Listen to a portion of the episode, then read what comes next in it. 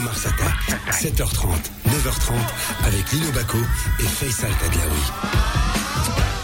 Bonjour et bienvenue, nous sommes ensemble jusqu'à 9h30 comme tous les matins dans le nouveau Mars Attack pour de l'info, des débats, de l'humour, de l'humeur, des coups de cœur, des coups de gueule, beaucoup de coups de cœur de la part du Lino ces temps-ci, c'est bien. hein. Franchement, ça te fait du bien de, de voyager, de prendre du, du, du bon temps, de te reposer parce que tu reviens et puis t'as la patate et t'es de bonne humeur et tu nous fais des coups de cœur. Tu nous en feras un euh, tout à l'heure.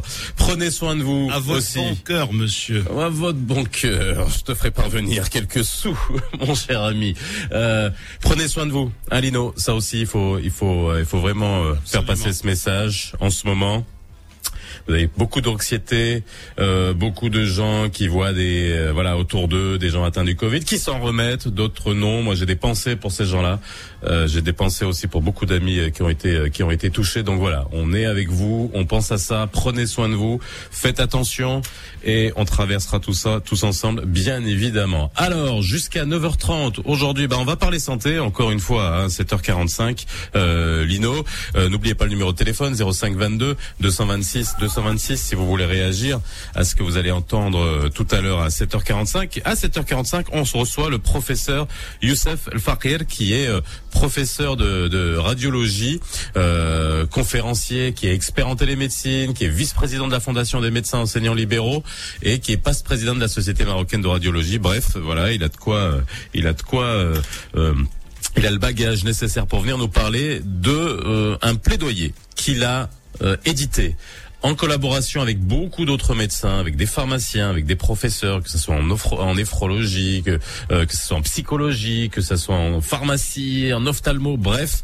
euh, beaucoup de, euh, euh, de médecins pour un plaidoyer pour une réforme du système de santé au Maroc. Alors c'est un document qui fait 130 pages. On va essayer de voir. euh, on en a besoin de ce plaidoyer?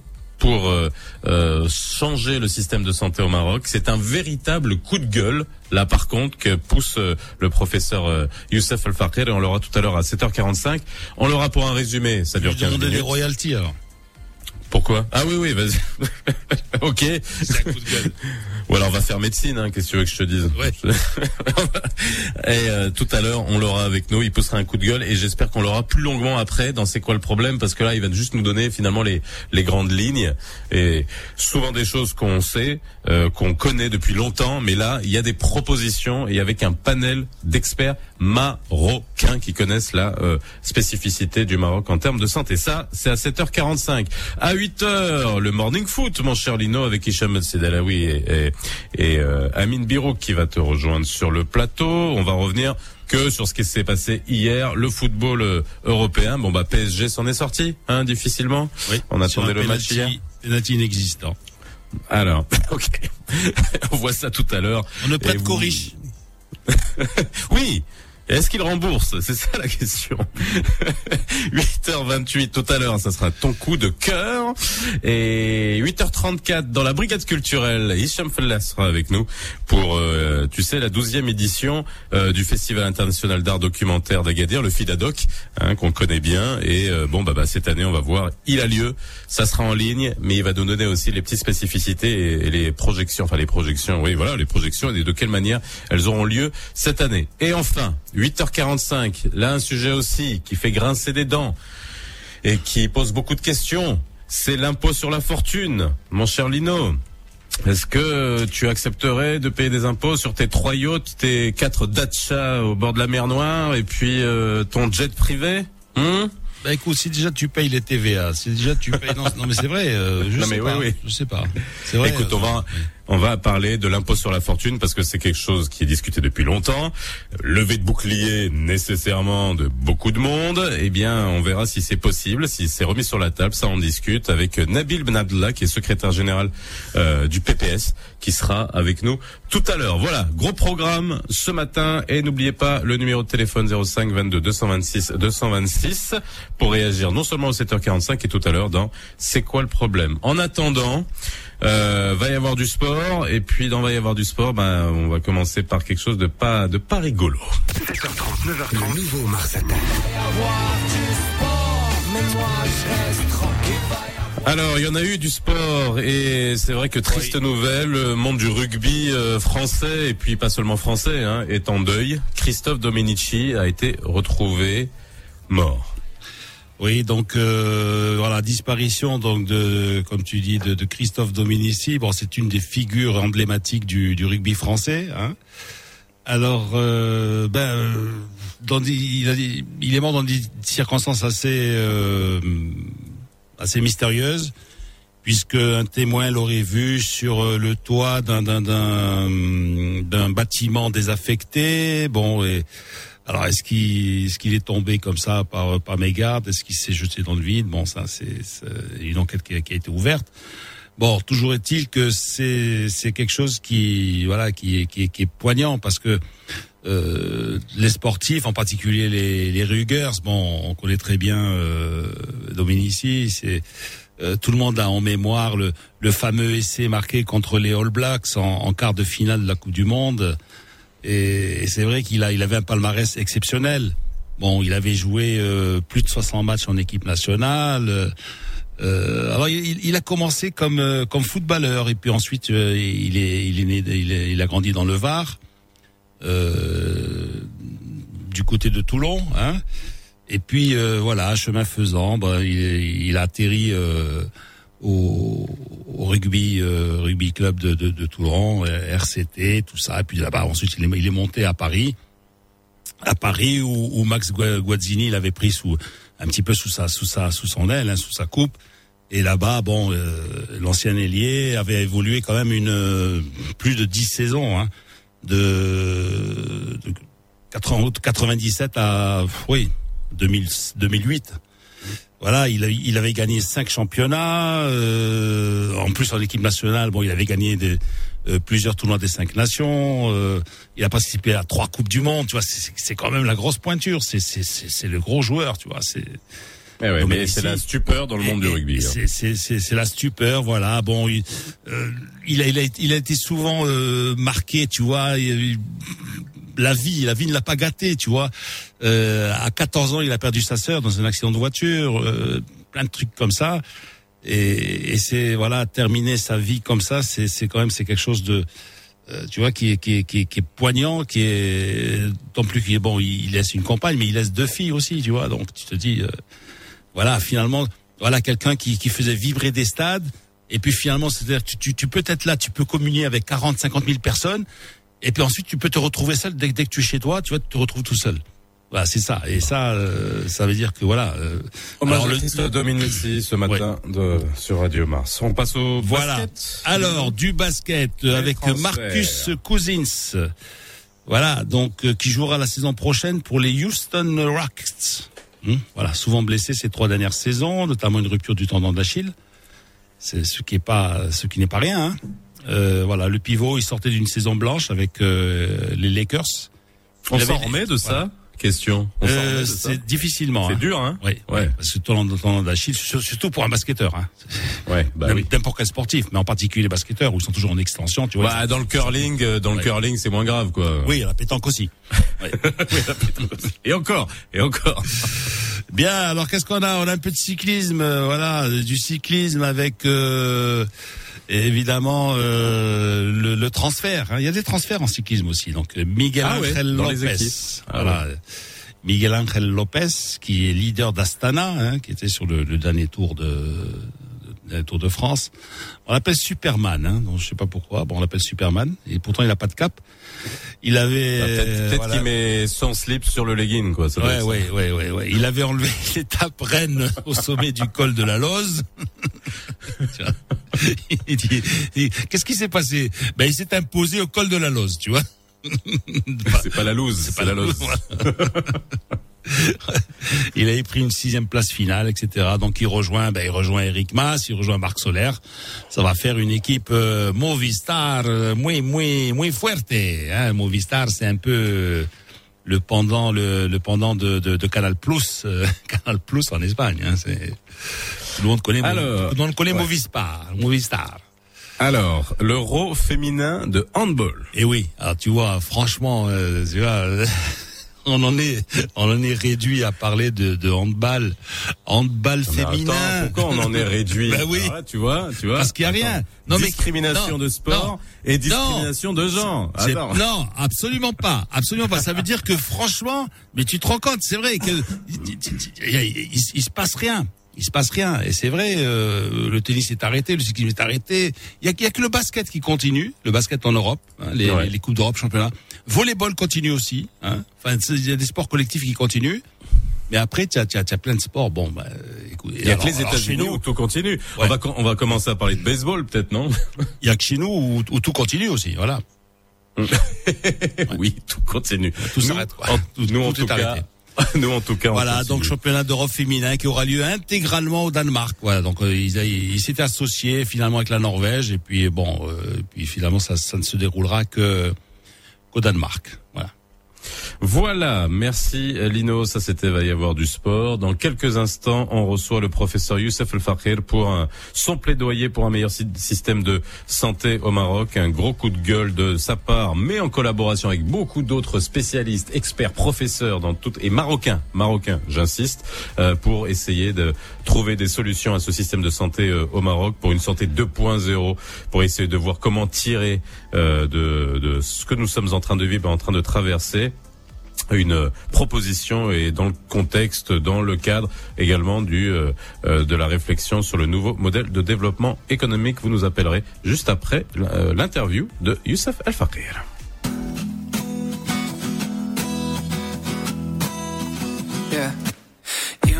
Friends, you live on the surface, act like you're perfect. Everyone knows you're just like everyone else, except for you're better at taking photos.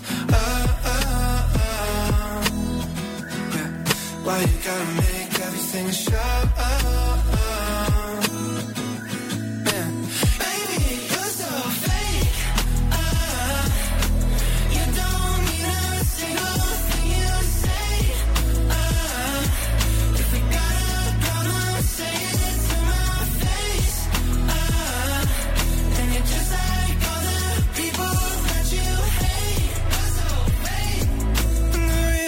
Back up, pick up my phone. Calling me up when you're getting drunk. You say you're in love, but what do you mean? Cause when you wake up, you blame it on drugs. And then we break up, you lie through your teeth. You just wanna play little games for attention. You just wanna play little games for attention. Telling me your perfect lies. And wasting all my time, cause baby, you're so fake.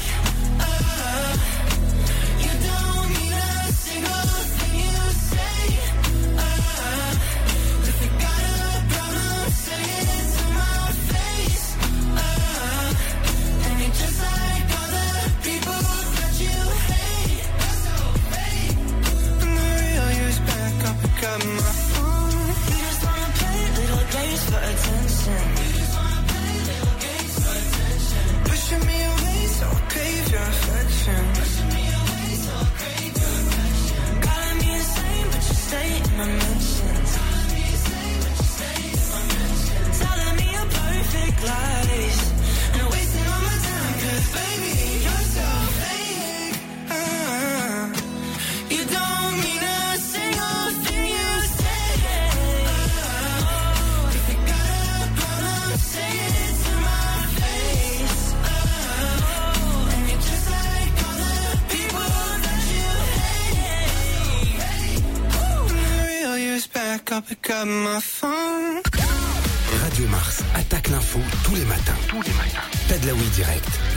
toute l'actualité est dans Mars Attaque. Toute l'actu dans Mars Attack, euh, bien entendu, tous les jours. À 7h45, on essaye de faire intervenir les experts, les politiques, les gens de la société, les gens qui font aussi bouger les choses. Et aujourd'hui, j'ai le plaisir de recevoir, nous avons le plaisir, Lino, de recevoir le professeur Youssef euh, El Fakir, qui est professeur de radiologie et qui a, euh, en compagnie, en collaboration avec beaucoup d'autres médecins, comme je vous l'ai dit, euh, édité un plaidoyer pour une, un autre système, un nouveau système de santé au Maroc, pour une vraie réforme du système de santé au Maroc. D'ailleurs, ça s'intitule Ordonnance pour une politique de santé 2.0. Et il a le sens de la com, le professeur Youssef El Fakir. Bonjour, c'est Youssef. Bonjour, bonjour, merci de, de, me recevoir.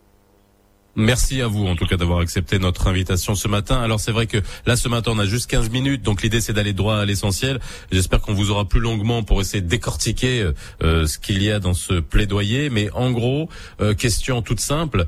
moi je vois le plaidoyer, et, il fait une, plus d'une centaine de pages. Vous l'avez commencé quand? Comment vous l'avez construit ce plaidoyer Parce qu'il faut se documenter, il y a un certain nombre de chiffres, il y a des constats que on a depuis longtemps. C'est vrai qu'il y a des constats qu'on a depuis longtemps.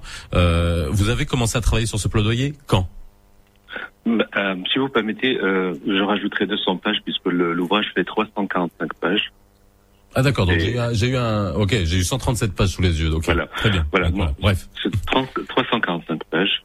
Et euh, tout d'abord, je devrais d'abord remercier tous ceux celles qui ont bien voulu apporter leur contribution.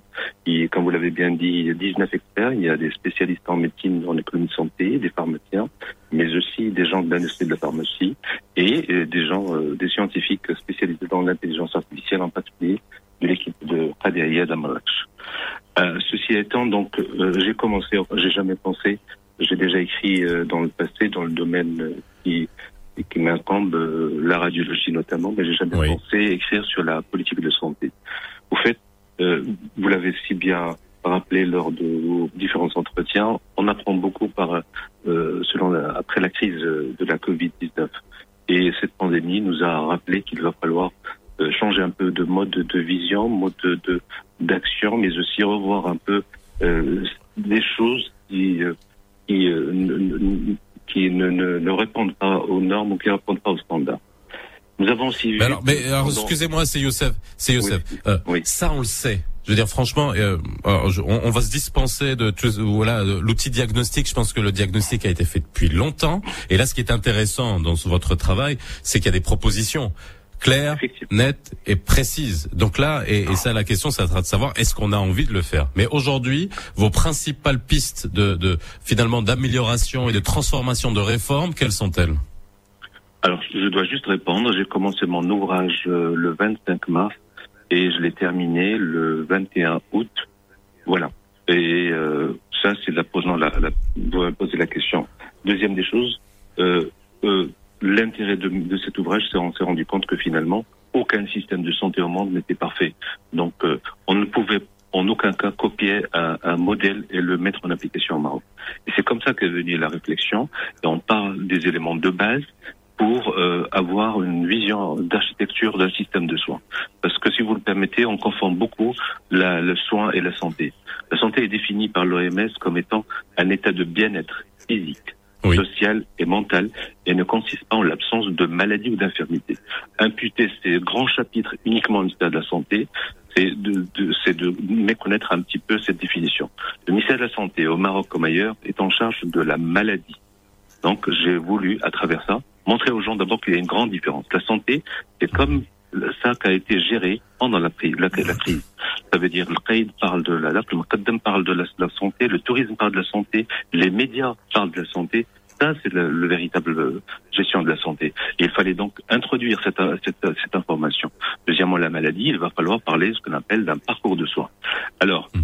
si, si, votre question est sont, quels sont les, les, les, les, les recommandations, ben les recommandations euh, ne se limitent pas uniquement aux soins. On ne peut pas parler de médecine quand on ne parle pas de la formation. Et quelle formation? Formation médicale de base, mais aussi la formation médicale continue. Alors voilà, prenons, prenons la base. Prenons la base. Il y a avant la formation, je, il y a déjà une question de quantité, toute simple, toute basique. Euh, et quand on voit les chiffres, on a euh, euh au Maroc, on a quoi Un peu plus de 27 000 médecins. On a plus de la moitié qui sont dans le secteur libéral. On a euh, plus 56% des médecins privés qui sont dans l'axe Casa, euh, euh Casa, euh, Rabat, Saleh, Knetra. Euh, donc on a des déserts médicaux et surtout et surtout Lino écoute ça, on a un ratio de 7 médecins pour 10 000 habitants. On est à plus de deux fois moins ce qui est euh, recommandé par l'OMS. c'est bien ça C'est Youssef? vous, avez parfaitement résumé la, la problématique et les défis de la santé au Maroc on a énormément de, de, de soucis. Le premier, c'est un déficit. On est 36 millions d'habitants pour 27 000 médecins. Vous l'avez bien dit. Ensuite, à ce déficit euh, chronique, j'allais dire, il y a un problème de déficit de mise en marche, de mise euh, sur le marché, entre guillemets, excusez le terme, de médecins. Oui. Euh, du temps de, de, de Sidris le, le gouvernement a décidé sous, la, sous les orientations royales de mettre euh, pratiquement, de, de produire 3300 médecins par an. Actuellement, on en est loin. Dans les meilleurs des cas, en 2018, on en a produit 2080 et 800, comme le, le dit c'est bien le, le, rapport de l'OCDE, partent tous les ans en France, sans oublier l'émigration. Alors excusez-moi, rappelez pour les gens qui nous écoutent, rappelez. Alors l'objectif c'était 3300 médecins par an. Aujourd'hui, on en est à combien? On est euh, alors euh, on est dans les meilleurs des cas à je pense alors 2282 exactement en Et 800 qui partent. Et il y a 800 qui partent tous les ans sans parler de, de, de, de, part de la retraite, à la retraite et surtout, surtout de la retraite anticipée, le fameux le DVD, euh, le départ volontaire, qui, à mon sens, et j'en parle dans l'ouvrage, a produit exactement le contraire de ce qu'on attendait. Et là, il y a lieu aussi de revoir cette vision de, de, de, du gouvernement, de l'État. Euh, il va falloir. Alors sur ce, sur ce point-là, oui. Alors sur ce point-là, justement, ah, on revient au. Vas-y Lino, après on parlera des solutions. Oui, bonjour professeur. Moi, ce que je voulais vous demander, c'est justement pourquoi professeur, vous avez 800 médecins qui chaque année quittent le Maroc? Ça veut dire que en fait, ils, ils, ne se retrouvent pas dans, dans, dans, dans notre milieu, c'est tout. Alors, je, je, ne veux pas poser un, euh, donner un jugement. Hein. Je pense que euh, beaucoup partent pour pour des cieux meilleurs. Hein. Je vous rappelle juste un, événement qui, qui, est tout à fait euh, sympathique. Tous les Marocains ont applaudi Monsieur Monsef Slaoui. Et ça, on était heureux de le voir. Euh, on était fiers d'être Marocains. On a applaudi, etc. Je, je vais juste rappeler que Monsieur Slaoui, il écrit dans sa mémoire, et vous le trouvez dans le livre, en 1984 est revenu au Maroc pour s'installer. Les deux facultés, à l'époque c'était Rabat et Casa, l'ont signifié qu'ils n'étaient pas intéressés par l'immunologie. Et de lors, il a compris que sa vie était ailleurs. Voilà un des, un des réponses. Des réponses.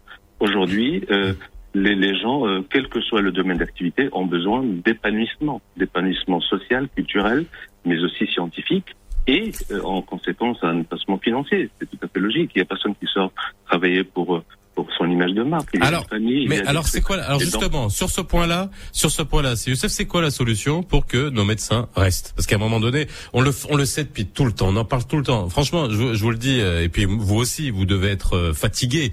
Nous, on est fatigué en tant que journaliste, en, en tant qu'observateur, d'entendre des diagnostics depuis des années et qu'on nous dise pas ce qu'on ce, ce qui peut être fait. Donc aujourd'hui, quels sont, euh, on va dire, les gros chapitres de solutions? Alors, je, je, vais juste euh, vous promettre, euh, de la oui, que l'ouvrage, je l'ai fait par conviction et cœur. Et donc, je n'ai pas été payé pour et je n'avais pas mandaté. Donc, vraiment, euh, euh on a, il y a plus de solutions. D'abord, je l'ai plaidoyer et non réquisitoire parce que l'idée, ce n'est pas d'accuser, mais d'apporter des éléments de réponse. Et donc, euh, il y a beaucoup d'éléments de réponse qui ne sont pas forcément les meilleurs, mais il y a beaucoup à, à, à pomper. Deuxième des choses, comment garder nos, nos, nos, nos médecins? Ben, C'est simple, le médecin, d'abord, il faut des conditions de travail. Les conditions de travail, et vous l'avez très bien vu dans les, je parle des médecins, mais je parle de tous les soignants. Hein. Euh, il y a beaucoup plus de, de, d'infirmiers et de kinés qui partent en Europe que de médecins. Il faut pas se, ah oui, voilà, ça ah aussi, voilà. Ouais. Non, non, mmh. il y a un véritable problème de crise euh, euh, il va falloir d'abord les conditions de travail, mais les conditions de travail au-delà des côtés financiers, il faut revoir la structure. Tel que vous avez bien dit tout à l'heure, euh, vous avez donné des chiffres de, répartition des médecins euh, entre public et privé à travers le royaume. Mais ce qui est intéressant aussi, c'est qu'il y a encore une frontière qui est juste maintenue, qui à mon sens est virtuelle entre le public, le privé, le militaire, les fondations, etc. Alors on sait très bien que vous-même, ou de la famille. On a été consulté dans un hôpital, puis un navire, un hôpital militaire, puis une biologie, etc. Donc cette frontière n'est que dans le papier et n'existe pas dans la réalité. Mais il va falloir. Si Youssef, excusez-moi, excusez-moi, la, la, la, la majeure, on va dire, s'il y a un, une quelque chose à faire d'urgent. Vous parlez de réforme. Là, il y a quelque chose de, de, de structurel à changer. Qu'est-ce qu'il faut faire? Est-ce qu'il faut augmenter le, le, le budget de l'État? Est-ce qu'il faut euh, euh accentuer le partenariat public-privé Est-ce qu'il faut euh, augmenter les impôts Essayer de voir. Je sais pas. Quels sont Quelle est aujourd'hui, s'il y a une piste principale, une solution principale pour changer ce système de santé On parle bien de système de santé, pas de soins. Système de santé, c'est laquelle?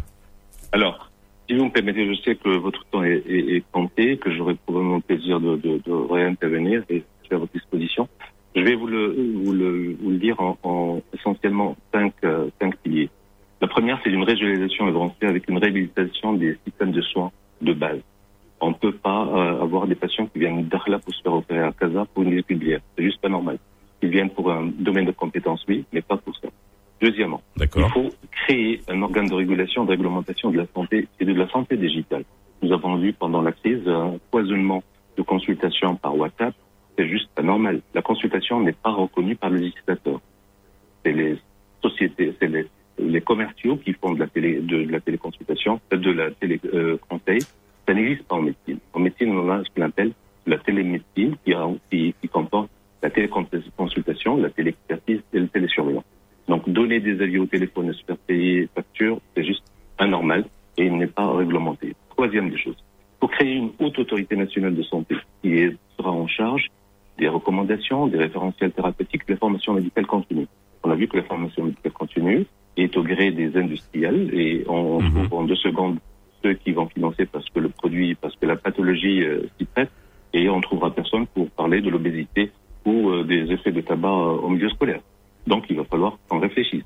C'est pas normal qu'une institution publique euh, de santé, fût-elle publique, je ne veux pas nommer, qui parle des référentiels. Les référentiels sont faits comme en France actuellement. On ne peut pas considérer actuellement, par exemple, dans la en pleine crise, qu'un département de ministère parle de traitement. C'est pas normal. En France ou dans les pays, il y a une haute autorité nationale qui fait des référentiels et les autres font une application. Mais il y a un organe vous êtes bien dans le situé. Et, nous, nous aujourd'hui, nous aujourd'hui, il y a quoi Moi, je vais juste. Euh, Est-ce que vous pensez que euh, ça aurait été normal d'avoir un, un, foisonnement comme ça de, de, de médias sans la, la Exactement, là, ou la, la NRT, dans le cadre de, de c'est tout à fait normal. Dans, Nous, dans, ce, dans, dans, ce cas-là, professeur. Alors, je rajoute, je rajoute euh, deux autres éléments. Que la gestion privée de la chose publique, c'est fondamental. Et enfin, il faut promouvoir le développement et la recherche mais aussi les métiers de la santé. On a bien vu qu'au Maroc, pour une fois, les médecins ont exprimé leurs besoins, les ingénieurs étaient là. Et on a produit un, un, un, modèle de respiration qui a été applaudi par tout le monde, mais il n'est pas importé. Il a été fait par des nationaux, par les Marocains. On produit du matériel pour Boeing, c'est pas normal d'acheter une aiguille de Taïwan, c'est juste pas normal. Donc c'est tellement de choses. Prendre un seul euh, pilier pour en faire une réformette, comme ça a été fait par le passé, me semble est, est, anachronique. Il va falloir, quand, euh, en arabe on dit il faut d'abord auditer. Quand on fait un truc, on audite. Et voilà nos insuffisances, voilà nos faiblesses, voilà nos points.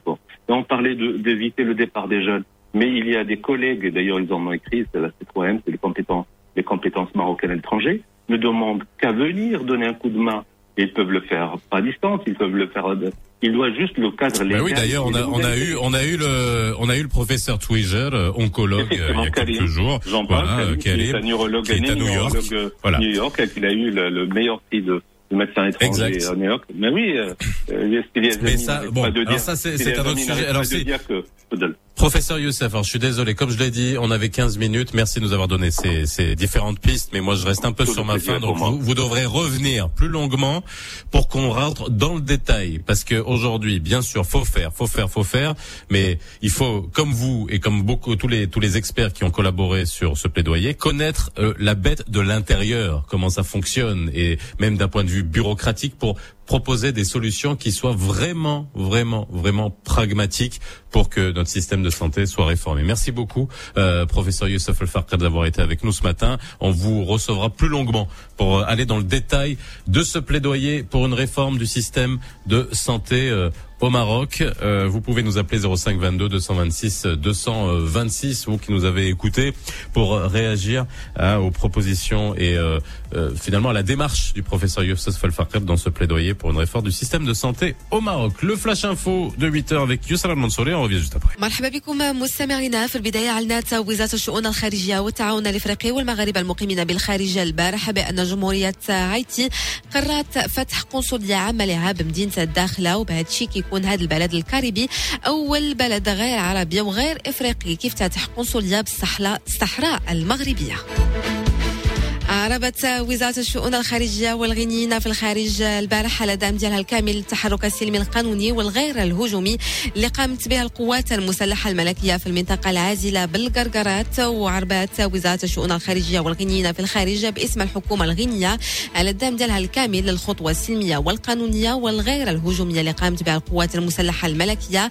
المنع بشكل نهائي هذه الأعمال الغير القانونية اللي كتعارض مع القانون الدولي وقرارات مجلس الأمن ذات الصلة وتعيق الحركة التجارية.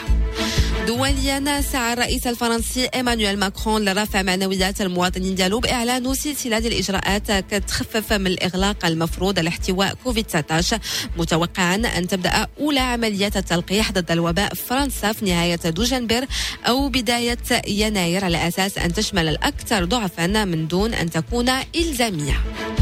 ورياضيا كتواصل الأندية الوطنية الاستعدادات ديالها لانطلاق البطولة الوطنية الاحترافية في الرابع من دجنبر المقبل. وغادي يواجه فريق الوداد الرياضي وديا اليوم فريق شباب بن قرير بمدينة مراكش.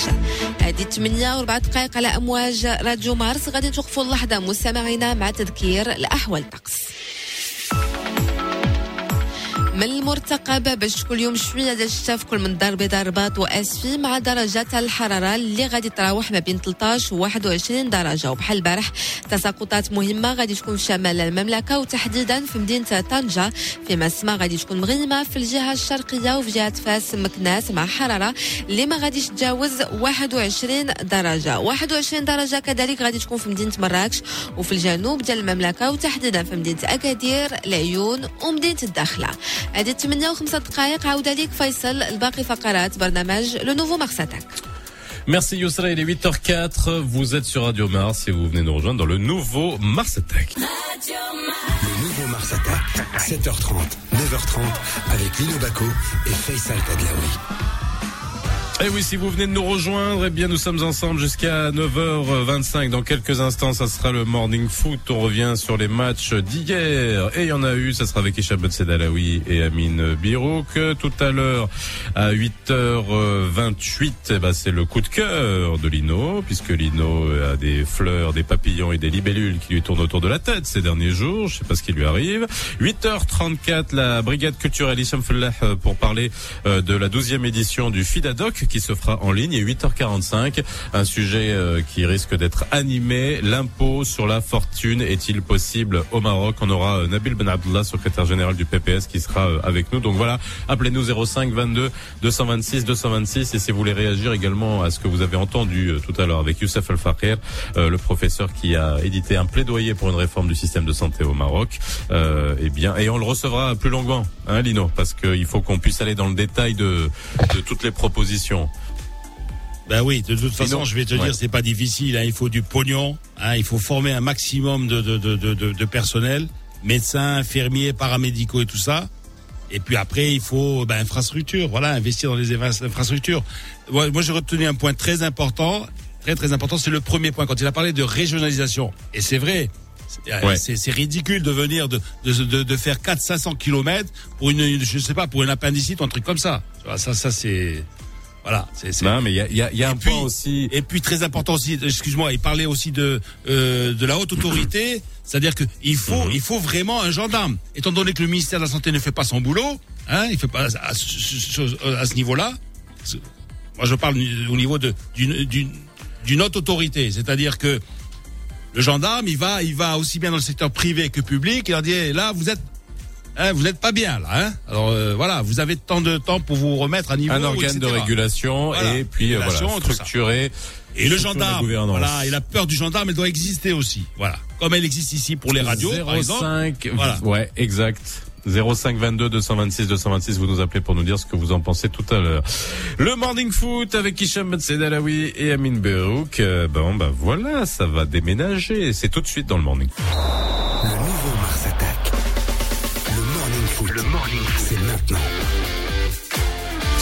Eh oui, le morning foot. euh, bon bah Hicham, tu es là Oui, bonjour Faisal.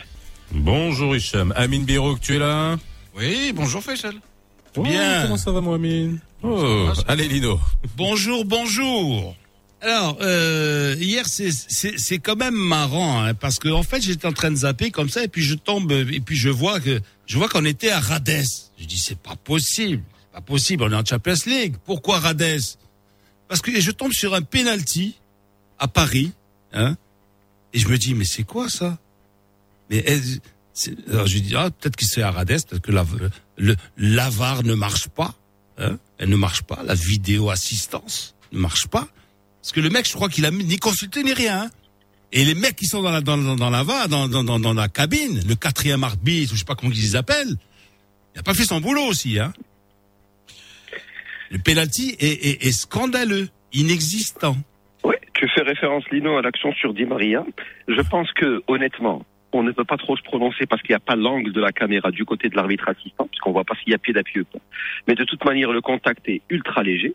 Et je pense que l'arbitre a été euh, plutôt partiel, parce qu'il y avait par exemple un carton rouge qui a été oublié sur le sueur Paredes à un moment quand il a pris une deuxième lame sur un attaquant qui filait au but.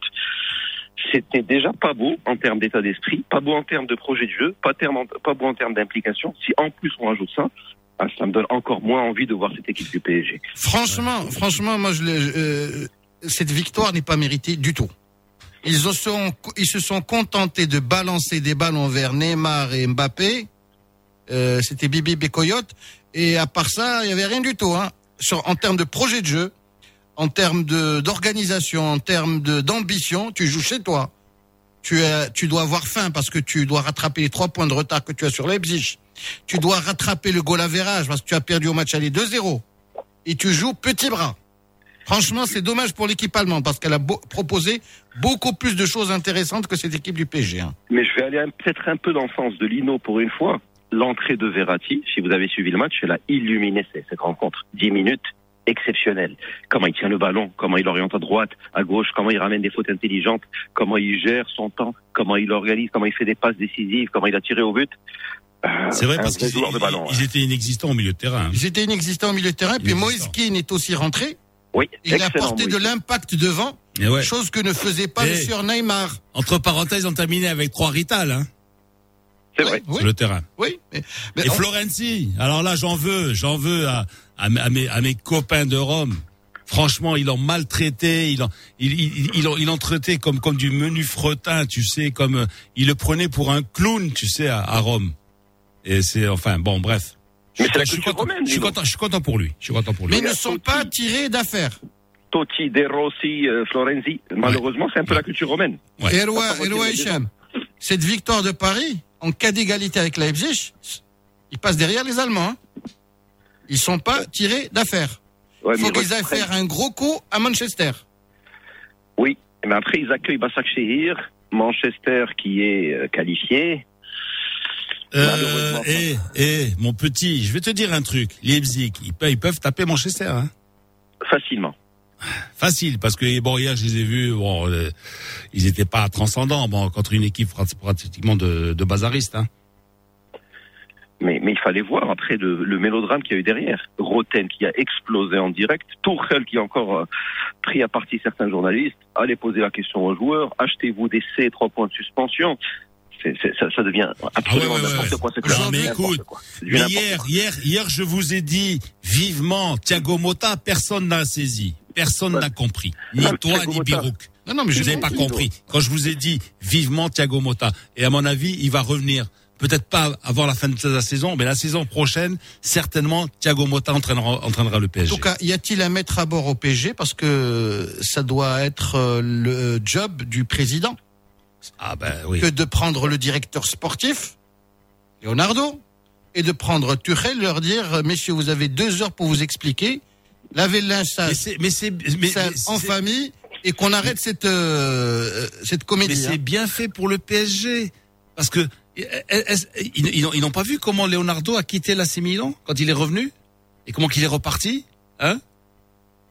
Alors. Et, Lamentable. et il, et il a quoi, Leonardo? Il a une quarantaine de matchs avec le PSG, parce qu'on dit Leonardo, Ouais. du PSG. Il a eu quelques dizaines de matchs avec eux. C'est surtout le Milan et l'Inter, hein. et c'est surtout le, la tentative d'assassinat sur un joueur américain lors du Mondial 94. c'est aussi ça, Leonardo. Alors, euh, quel est, quel est le match qui, qui vous a, vous avez zappé? Quel est le match que vous avez vu en particulier? Moi, j'ai suivi Séville. Séville, oui. Séville contre l'équipe euh, russe de Krasnodar. Et euh, j'étais curieux de voir euh, nos compatriotes. Finalement, on sait que Bono est, euh, est euh, pour l'instant à l'isolement à cause de, de la Covid. Donc euh, j'étais impatient de voir une série Mounir et euh, Idrissi. Franchement, je n'ai pas été déçu. Par Mounir qui a été très euh, très actif pendant tout le match et qui a été récompensé en toute fin de partie. Par une série qui a fait bouger le cocotier dans les 20 dernières minutes et par l'entrée d'Idrissi. Donc voilà de, de bonnes nouvelles pour le sélectionneur national. Et puis, il y avait, y avait pas photo, même si à un moment le score était euh, d'un but partout, entre une équipe euh, russe. Ouais, de toute façon, c'est un drôle de groupe où finalement, tu as les deux, deux équipes sont déjà deux équipes au-dessus qualifiées. du lot. Deux équipes déjà qualifiées, Chelsea, Séville et Krasnodar et Rennes qui sont avec un petit point en quatre matchs. Hein, donc, euh, Bah, ce qui était curieux, pas- y ce a qui pas, était oui. curieux, c'était le pied de nez parce que Lopetegui avait été débarqué par le président de la fédération espagnole à, à Krasnodar. C'était le siège de la, de la Roja pendant la Coupe du Monde. Et c'est là où il revient, deux ans plus tard, auréolé par un titre en Europa League et, réhabilité aux yeux de, toute la presse, hein, finalement. Et, j'allais justement dire sur le euh, dire un mot sur le sur Lopetegui parce que privé de Jesus Navas, rappelez-vous le carton rouge à l'aller et le scénario un peu euh, ubuesque lors du match euh, aller face à cette équipe de Krasnodar, la équipe remaniée sans Jesus Navas, changement tactique. Honnêtement, je pense que la fédération et dans une mo- moindre mesure le Real Madrid ont fait un peu n'importe quoi avec ce coach. Bah, euh, super. Rubiales euh, a eu un coup de sang et, Ouais. et euh, Florentino Pérez n'a pas su se montrer patient. C'est tout. Alors, je voulais vous parler un petit peu du groupe F, où il y a mes cousins de la Lazio et Borussia Dortmund. Hein Donc, euh, les deux équipes semblent être au- au-dessus du lot, et pourtant aucune des deux n'est encore qualifiée. Hein euh, bon, euh, on, a- on, on a- on a vu hier, donc Bruges a été euh, pra- pratiquement, il a Je pas, dirais ils, ont, c'est- ils ont pas, ils ont pas existé. Hein euh, la Lazio, euh, ouais, euh, à, à grand regret, je dois dire qu'ils pouvaient planter 5-6 buts hier, franchement, parce que Zénith euh, et pourtant Zénith, bon, c'est pas, ils sont pas nés de la dernière pluie. Hein. Mais le Zénith est déjà éliminé. Ouais. Bah, C'est le crépuscule. Ouais, ouais, Sauf, euh, ce n'est qu'une question de temps. Par contre, celui qui est en train de défrayer tous les records, de, de défrayer la chronique et de battre tous les records de précocité, Oui. c'est le Norvégien Haaland. Oui. Il a encore Oui. planté deux buts. Et à cet âge-là, euh, j'aimerais bien le comparer à, à Messi, à Cristiano Ronaldo, à Lewandowski en termes de. Alors, toi, tu parles, toi, toi, tu parles du jeune. Moi, je voudrais parler du vieux. Le vieux immobilier qui a planté deux buts hier, qui, n'a que 30 ans. Et, Ouais. et en fait, la question qui revenait hier sur les télé italiennes, c'est, euh, ils, ont, ils ont posé la question, ils ont dit, eh, eh, tu n'as que 30 ans. Euh, Cristiano en a 37, euh, Ibra en, a 39. euh, tu ne fais que commencer, toi. C'est vrai. Et le mec, il s'améliore. Hein. Bon, c'est quand même le soulier d'or. Franchement, et au-delà même de ses stats, j'ai vu ses matchs en, en Serie A. C'est un des très rares à surnager dans son club. Peut-être un petit mot sur le surallant parce que euh, Amine parlait de comparaison. Bah, Il y a une stat qui circule en ce moment. C'est le plus jeune joueur de l'histoire de la Ligue des Champions à avoir marqué plus de 15 buts lors de ses 12 premiers matchs. Il dépasse Van Nistelrooy, il dépasse même Soldado, qui avait très bien commencé avant de tourner plus ou moins en feu de paille. C'est exceptionnel. Et c'est une belle histoire, parce qu'on se rappelle tous ce qui est arrivé à son papa avec l'agression de Roy Keane, dont il était très fier, Roy Keane, dans son autobiographie, qui signe la fin de carrière du papa de manière prématurée. Euh, c'est une très très belle histoire, ce qui Non, arrive à, à Haaland euh, risque de ne pas rester longtemps à Dortmund parce que on va se l'arracher. Ouais. Et le scouting de Dortmund, Amine. On peut citer la flopée de jeunes qu'ils arrivent à attirer, entre Hakimi, Sancho qui a encore été buteur hier, Haaland et tous ceux que j'oublie. Avant, il y avait Reus, il y avait Marco Götze, Mario Götze. Euh, sur le scouting de- des messieurs de Mhm. Borussia Dortmund, c'est de très très très très haut niveau. Bien, alors qu'est-ce que vous pensez de cette équipe de Chelsea Beaucoup de belles choses, Anna, pour ma part. Je pense qu'ils ont le nez creux pour certains recrutements, notamment Mendy, le, le gardien de but, qui vient de Rennes, qui est, entre parenthèses, le cousin d'un certain Fernand Mendy qui joue au Real. La filière euh, Avrez, euh, super recrutement. Olivier Giroud, la big énigme qui résume pour moi l'esprit euh, très français. Ils en sont encore à se demander si c'est un grand joueur. Même en Champions League, depuis la saison 2018-2019, il en est à Est-ce 12 qu'il devrait changer de coiffeur C'est ça le problème. C'est possible. C'est quelqu'un qui a découvert la Ligue 1. à C'est des fois, des 25 fois, des têtes, des têtes qui reviennent pas. alors Éloi, voilà. euh, euh, En fait, on, on voit pas les pieds, tu vois. Ce on qui est regarde la certain- tête. ce qui est la tête qui revient pas. C'est pour ça, il est pas, il est pas sympa, tu vois. Ce qui est certain, Hicham, c'est qu'ils ont su patienter parce qu'ils avaient été privés de mercato à deux reprises. Ils ont mis de l'argent de côté et pendant que les clubs tiraient la langue à cause de, de la Covid, eux ont sorti la grosse artillerie parce que tu amènes Thibaut Werner, tu amènes Thia- Thiago Silva, tu amènes Ziyech, tu apportes de la plus-value, tu as des jeunes qui sont très prometteurs et qu'on avait déjà vu la saison dernière et la mayonnaise est en train de prendre. Euh, Preuve en est, ils sont déjà en huitième de finale de la compétition et ils vont jouer la finalissime du groupe contre Séville la semaine prochaine. Et tu recrutes euh, Diel Koueria. Tu recrutes pas marketing. Quand tu quelqu'un qui prend Ziyech, qui n'est pas forcément très glamour, qui est un peu fin, fluet pour la première ligue, qui n'a pas forcément le nom d'autres clubs parce qu'il vient des Redivisie. Quand tu prends Thiago Silva qui semble être sur la fin, ou là quand tu prends Mendy de Rennes, ils ont le nez creux. Mais Giroud, j'en reviens, il est à plus de buts que Benzema depuis la saison 2018-2019 en Champions League. Alors qui est le, le karting, qui est la Formule? 1 Quand je vois ses stats en première, en équipe nationale aussi, je pense que c'est un Bien, super on va, joueur. euh, on va, on termine avec euh, le tandem Juve et Barça. Euh, Morata marche sur l'eau. Moi, Morata marche sur l'eau depuis qu'il a quitté l'Atlético et qu'il est dans un environnement peut-être plus propice à La Juve revient de loin. Je sais pas si vous êtes au courant. Ils ont marqué à la 92e Oui. ou 93e Oui. minute. Hein. Et Ferencvaros, Ils ont- hein, ouais. Ferencvaros, Schumann. Ouais. Non, mais attention. euh, Ah, mais Chouma, tu sais, je vais te dire un truc aujourd'hui, aujourd'hui, tu sais. Les mecs, quand ils te font l'autobus, ils te jouent à 14 ans de défense. C'est, difficile. Et loin, hein. et loin, en parlant de Chouma, en parlant de Chouma, ce qui est Chouma, c'est que le Dynamo Kiev tienne en échec le Barça pendant euh, toute la, partie au match aller à, au Nou Camp et qu'ils prennent 4-0 avec une équipe du Barça remaniée sans Messi. Ah Et oui, eh, eh, il devait placer ça, hein. Il devait placer ça. D'ailleurs, il me l'a dit. Il me l'a dit. Tu sais, Qu'est-ce que vous pendant qu'on, pendant qu'on écoutait la capsule, là, il a, il a, il m'a sorti un truc genre, euh, tu vois, le Barça sans Messi. Bah, ils Un se truc. contentent de Voilà. marcher. Hier, ils étaient solidaires. Et ils ont planté 4 buts. Là où je rejoins Amine, c'est qu'en termes d'implication dans le jeu, Messi est loin d'être une référence. Mais comme Messi, techniquement, n'est plus le Messi qu'il était il y a encore deux, trois saisons, tu joues fa- facilement certains matchs avec un défenseur, un joueur en moins. Bien, rapidement, rapidement, retenons. eh messieurs, rapidement, rappelez aujourd'hui. Alors aujourd'hui, aujourd'hui, aujourd'hui, qu'est-ce que- qu'est-ce qu'on a? On a oh l'Atlético de Madrid, hein? Ils sont pas sortis de l'auberge encore. Ouais, contre Salzbourg. Mais je pense que tout le monde va être focalisé sur San Siro. Hein. Mais le gros truc, c'est c'est Inter, Real dans, dans dans dans ce groupe où franchement encore tout est possible, hein Et l'histoire dit que le Real n'a jamais gagné à San Siro. Il a plus souvent perdu que gagné. Et avec un Lukaku qui a mis 43 buts cette saison. Ouais. Eh, Et sans Ramos, et sans Ramos, eh, il commence à, eh, il commence je à prépare le terrain, oui. préparer le terrain. Je prépare le terrain parce Il que demain, préparer le terrain. demain, je serai à cette même Parce que- place parce et que- vous allez me chambrer. Parce que le 3-2, le 3-2 de l'aller, euh, hein, bon. Tiré par les cheveux. Ouais, tiré par, par, par l'Oscar. L'Oscar, la cabeza. un peu, de, un peu de naïveté de compter au match aller. Et là, il a dit, les amis, on arrête de pleurer parce que même l'équipe B du Real, c'est quand même des noms ronflants. Donc, il n'y a Ouais. pas d'excuse cet après-midi. Ah plaît. eh, eh, il y, il en a qui sont même à la Roma, hein. Oui. Oui. Et qui- et qui Et qui aurait pu, et qui aurait pu euh, rendre service ce soir. hein. Eh oui, Il dû. eh oui, eh oui. Et j'en reviens juste à mon image du, du- de la soirée. C'est Minguesa, le défenseur central, qui a fait une prestation époustouflante hier avec le Barça. Et c'est encore Van Gaal. On peut aimer ou pas le personnage. C'est le monsieur qui lance des superstars. Et c'est vraiment pas le premier. Il avait lancé Mata auparavant. Il a donné pleine confiance. Euh, Tu, tu- tu- parles de Kouman, ah ouais, ouais, j'ai eu peur. J'ai eu peur, j'ai dit. J'ai dit, oh, qu'est-ce qu'ils font? Non, non, à mais- et- et- Qu'est-ce qu'ils font à Darboisa? Il a annoncé 8h25, les enfants, je suis obligé de vous couper. On se retrouve demain. Dis donc, c'est compliqué avec vous hein, quand vous êtes tous les trois en train de parler de tout ça. Merci. Euh, il est 8h26. On va aller directement vers le coup de gueule de Lino. Et n'oubliez pas le numéro de téléphone pour réagir tout à l'heure. Euh, c'est quoi le problème? 05 22 226 226. On parlera de sur la fortune euh, tout à l'heure. C'est l'heure du coup de gueule de Lino. Le nouveau Mars attaque. Lino Baco a toujours quelque chose à dire. Lino attaque. Lino attaque. Dans le nouveau Mars attaque.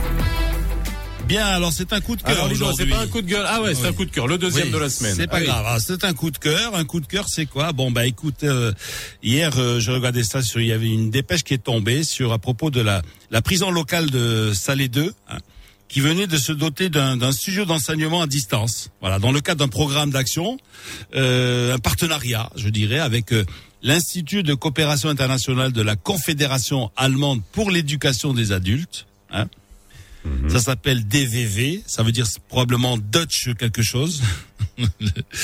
et, Bien, bien. Ça, ça, ça, c'est vraiment, ça, c'est fouillé. J'aime bien. et la fondation Mohamed VI, voilà, pour la réinsertion des, des détenus. Donc c'est un studio qui, qui est mis en, en service depuis vendredi dernier. Et bon, euh, sa création s'inscrit dans le cadre de la mise en œuvre de, de, de programmes de qualification au profit des, des, des pensionnaires, donc des, établissements euh, pénitentiaires. Et il vise donc euh, surtout à assurer euh, un enseignement à distance, hein, donc euh, au profit des étudiants pensionnaires. Et alors, dans, on peut dire aussi que, que les professeurs universitaires donneront des cours qui seront diffusés en direct hein, à partir de ce studio au sein des établissements pénitentiaires concernés, etc. Voilà. Alors moi, en conclusion, qu'est-ce que je voulais dire? Je voulais tout simplement que bon, c'est bien beau de critiquer notre notre système pénitentiaire, hein, c'est bien beau de euh, on peut on peut on peut toujours le blâmer, hein, mais il, a, il a ses défauts, hein, comme toutes les choses, hein, ses défauts et ses, ses qualités. Il en demeure pas moins que la balle est souvent dans le camp des prisonniers. Hein. Ils ont désormais le choix entre faire des études à distance et donc euh, espérer intégrer l'université au sens académique du terme, ou bien continuer à faire euh, fausse route hein, et poursuivre leur triste chemin dans, dans l'université de la délinquance. Bien, le coup de cœur de Lino sur l'univers pénitentiaire. On aura Signalé par vu Birouk, hein, il m'a été signalé par C'est- ah, Birouk. Ouais, ouais, ouais, c'est. Il a, C'est il a, il a une chemise à rayures. Eh, il a une chemise à rayures. c'est- C'est mon muse. Non, il a une chemise unie ce matin. Ah, d'accord. Mon muse, mon muse. Ton, ton muse. Mon muse. Je vais pas dire ma muse. C'est ta, Je- c'est ta Jane Birkin. Oh, C'est mignon. muse. La muse m'amuse. Bon bref, ok, 8h29 dans quelques instants. On va aller vers le flash info de 8h30. Je vous rappelle tout à l'heure à 8h34, juste après le flash info et la météo un peu particulière qui nous permet de voyager avec Youssal Al-Mansouri dans différentes régions euh, du Maroc. On aura, euh, on parlera du FIDADOC, le Festival international d'Al documentaire à Agadir. Sa douzième édition aura lieu en ligne et on aura Hicham Fellah, le directeur de cette édition. La pub, le flash info, on revient juste après. Bonjour à tous. La République d'Haïti a décidé d'ouvrir un consulat général à Dakhla. Ce pays des Caraïbes sera ainsi le premier pays non arabe et non africain à ouvrir un consulat au Sahara marocain. Économie pour l'Association internationale du transport aérien. Le chiffre d'affaires des compagnies aériennes chutera de plus de 60% en 2020 par rapport à l'année dernière pour atteindre 328 milliards de dollars, la pire année jamais vécue par le secteur terrassé par la crise du Covid-19.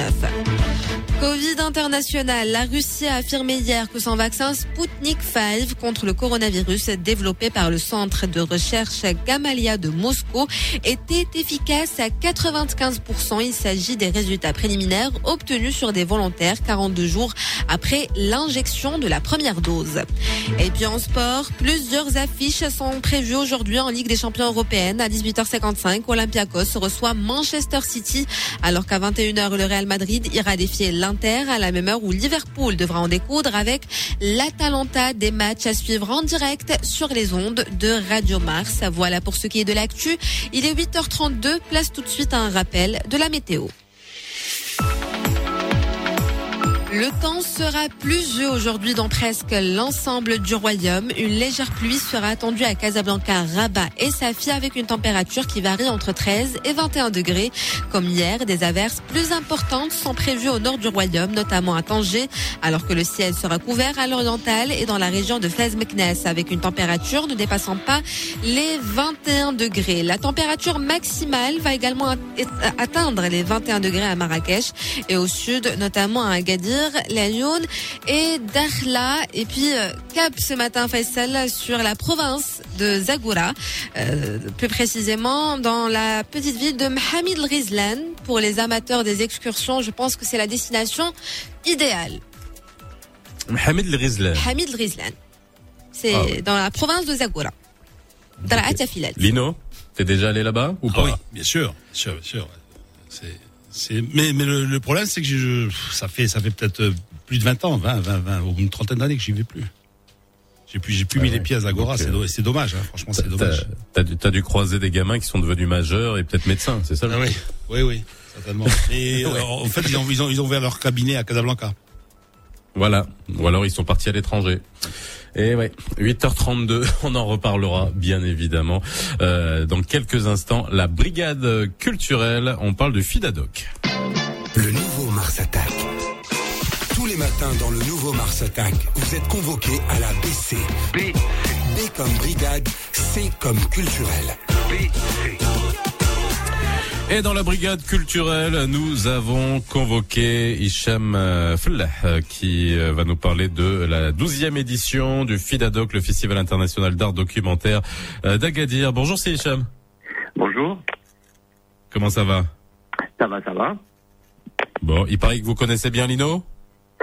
Oui, tout à fait. Il se souvient, on a travaillé ensemble sur les candidatures du Maroc pour la Coupe du Monde il y a quelques années. ouais. Une bah, vous avez fait du bon boulot. Hein on a fait un super boulot. Hein, comme... ça dépend, ça dépend laquelle. Euh, tu vois, je me souviens plus de l'année. C'était 2006, non La candidature 2006. Exactement, exactement. on avait. Ouais, c'était pas celle où on avait le mieux travaillé, quoi. Moi, j'ai travaillé beaucoup mieux à, la, à celle de 80 de, de, de 98 avec euh, avec euh, le regretté Smlali. Là, là, on a on a fait du bon boulot et et le, le rapport qualité-prix, je, je, je dis pas non, tu, sais l'enveloppe qu'on avait dépensée euh, à l'époque? Un, million, un million quatre cent mille dirhams. Ah, d'accord. Eh, eh, c'est loin de, hein? C'est loin de ce qui s'est fait avant et après, hein. Bon, alors c'est pas le sujet. Je vous ai laissé votre longue introduction et puis on va peut-être revenir au Fidadoc. Non mais c'est hein de la doc, ça, mon petit. Ouais, bien sûr. Bah, on y reviendra. Allez, si on a le temps, je te laisserai en discuter pour y discuter hors antenne ou même au continuer en discuter. Il y a pas de souci sur la candidature. Euh, le Fidadoc, Hicham, est-ce que juste pour les gens qui nous écoutent, qui connaissent peut-être pas ce, ce festival, est-ce que tu peux nous dire en quelques mots en quoi il consiste? D'accord. Bah, le, le FIDADOC, en fait, c'est le Festival international de films documentaires à Agadir, euh, qui existe depuis 2008. Et en fait, c'est le, c'est le premier festival euh, qui est exclusivement dédié aux documentaires euh, au mhm. Maroc et aussi en Afrique du Nord. Et voilà, qui est devenu un, un, peu un rendez-vous à la fois culturel et, et professionnel très important. on présente d'habitude évidemment des, des, films sur le grand écran, mais aussi en plein air, dans les écoles, à l'université. Et euh, c'est devenu aussi un peu une, une des pépinières du cinéma documentaire euh, en Afrique, puisqu'on fait aussi des programmes de, de formation et d'accompagnement qui ont, qui ont révélé beaucoup de jeunes cinéastes marocains, africains, qui bah, en ce moment sont en train de, de terminer leurs films, qui vont dans les plus grands festivals. Et voilà, c'est vraiment une de, une de nos missions, une de nos fiertés. Alors, quelle est la particularité justement de ce style? Parce que le style, le documentaire, on a, on a différents types de, documentaires, de films documentaires. C'est un vrai, c'est un vrai art à part entière à l'intérieur du, à l'intérieur du cinéma, du, du, du, du, de, la télévision. Euh, quelle est la particularité des réalisateurs que vous, vous voyez arriver et qui présentent des films documentaires? J'allais dire, c'est qu'il y a, y a deux choses. C'est pour ça que souvent on utilise le mot documentaire de création.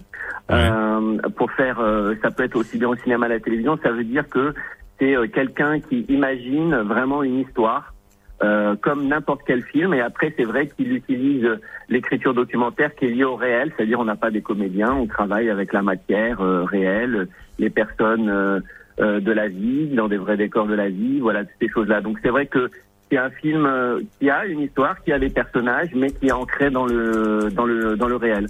Euh, c'est ça la spécificité cette écriture. Et surtout, je dirais aussi, c'est que le cinéma, il est né documentaire. Euh, à la fois, au tout début, ben, on filmait avec une caméra, ce qu'il y avait dans la rue, ce qu'il y avait dans sa famille. Donc c'est vrai que le, j'allais dire presque le, le, cinéma est documentaire par essence. Il est devenu après de, de la fiction. Et aussi particularité, c'est que par exemple tous les cinémas documentaires en Afrique et au Maroc en particulier, au début aussi, euh, au début de, de même avant l'indépendance, après l'indépendance, jusqu'à début des années 70, en fait, tout le cinéma marocain comme africain était que documentaire. On filmait euh, la réalité, on documentait euh, ce qui se passait dans, dans notre pays. Donc c'est un petit peu la, la matrice, quoi, l'origine du, du cinéma, le documentaire. Mais, mais même, même euh, Hicham, avec le temps, avec le temps, le, le, le n'importe quel film devient documentaire. Quand tu vois un film des années 50, par exemple, tu retrouves les, je sais pas, tu tu, tu retrouves euh, la, la, mode vestimentaire, tu retrouves les voitures, tu retrouves les intérieurs, les, les, les frigos américains, tu sais, qui étaient super mastoc au format arrondi, etc. C'est, tu vois, c'est, c'est ce sont des documentaires Exactement, les coupes, euh, les coupes de cheveux, les, les cheveux, euh, voilà, c'est un documentaire. C'est un, voilà, c'est. Mais euh, est-ce qu'il y a, est-ce qu'il y a un point de départ? Est-ce qu'il y a eu des relais? Je, m'explique. Alors c'est vrai qu'il y a de grands réalisateurs qui ont fait des, des, des documentaires. Moi, je me rappelle, gamin, je sais pas Lino, euh, on, on, allait voir les le monde du silence, le monde du silence de Cousteau euh, Mhm. au, au Daoulies. Alors ça, c'est ma génération, euh, ma génération à moi. Euh, après, il y a, il y a Michael Moore qui a fait une espèce de, de, de grande, voilà, ça a été le peut-être la euh, la renaissance du grand documentaire, euh, on va dire euh, engagé et qui euh, et après on, voit aujourd'hui une série de, documentaires à répétition. Alors bon, pas bon, etc. Mais euh, il y a eu des grands moments de l'histoire du, documentaire?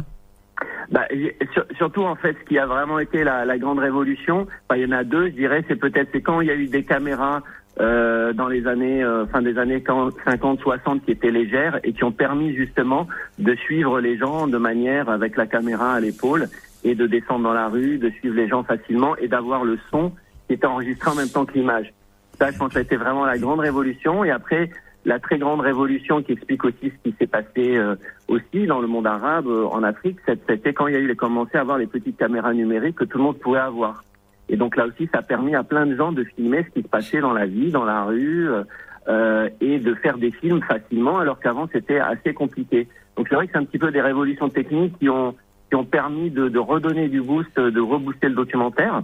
Euh, quand c'est devenu plus simple d'avoir cette approche de, filmer justement ce réel euh, de manière, euh, j'allais dire, euh, voilà, presque transparente, très très très proche. Le documentaire a toujours été là, mais c'est vrai que quand il y a eu ces grandes révolutions techniques, ça, a permis de le mettre au service de, tout le monde et de généraliser d'avoir de plus en plus de films qui parlent de cette réalité. Les, les docu-fictions. Alors, je- au niveau des documentaires, il y a beaucoup de, de styles, hein, euh, et puis qui sont avec des techniques de réalisation qui sont complètement différentes. Les documentaires animaliers sont juste époustouflants aujourd'hui, et là, par contre, en termes de technique, en termes de budget, en termes de compétences, c'est c'est bien particulier. On a beaucoup de docu-fictions qu'on voit sur des grandes chaînes européennes et qui sont beaucoup tournées au Maroc. Tu sais, quand on parle de Oui. des docu-fictions sur le, le même sur l'Égypte, sur le le- le- le- l'Antiquité, etc.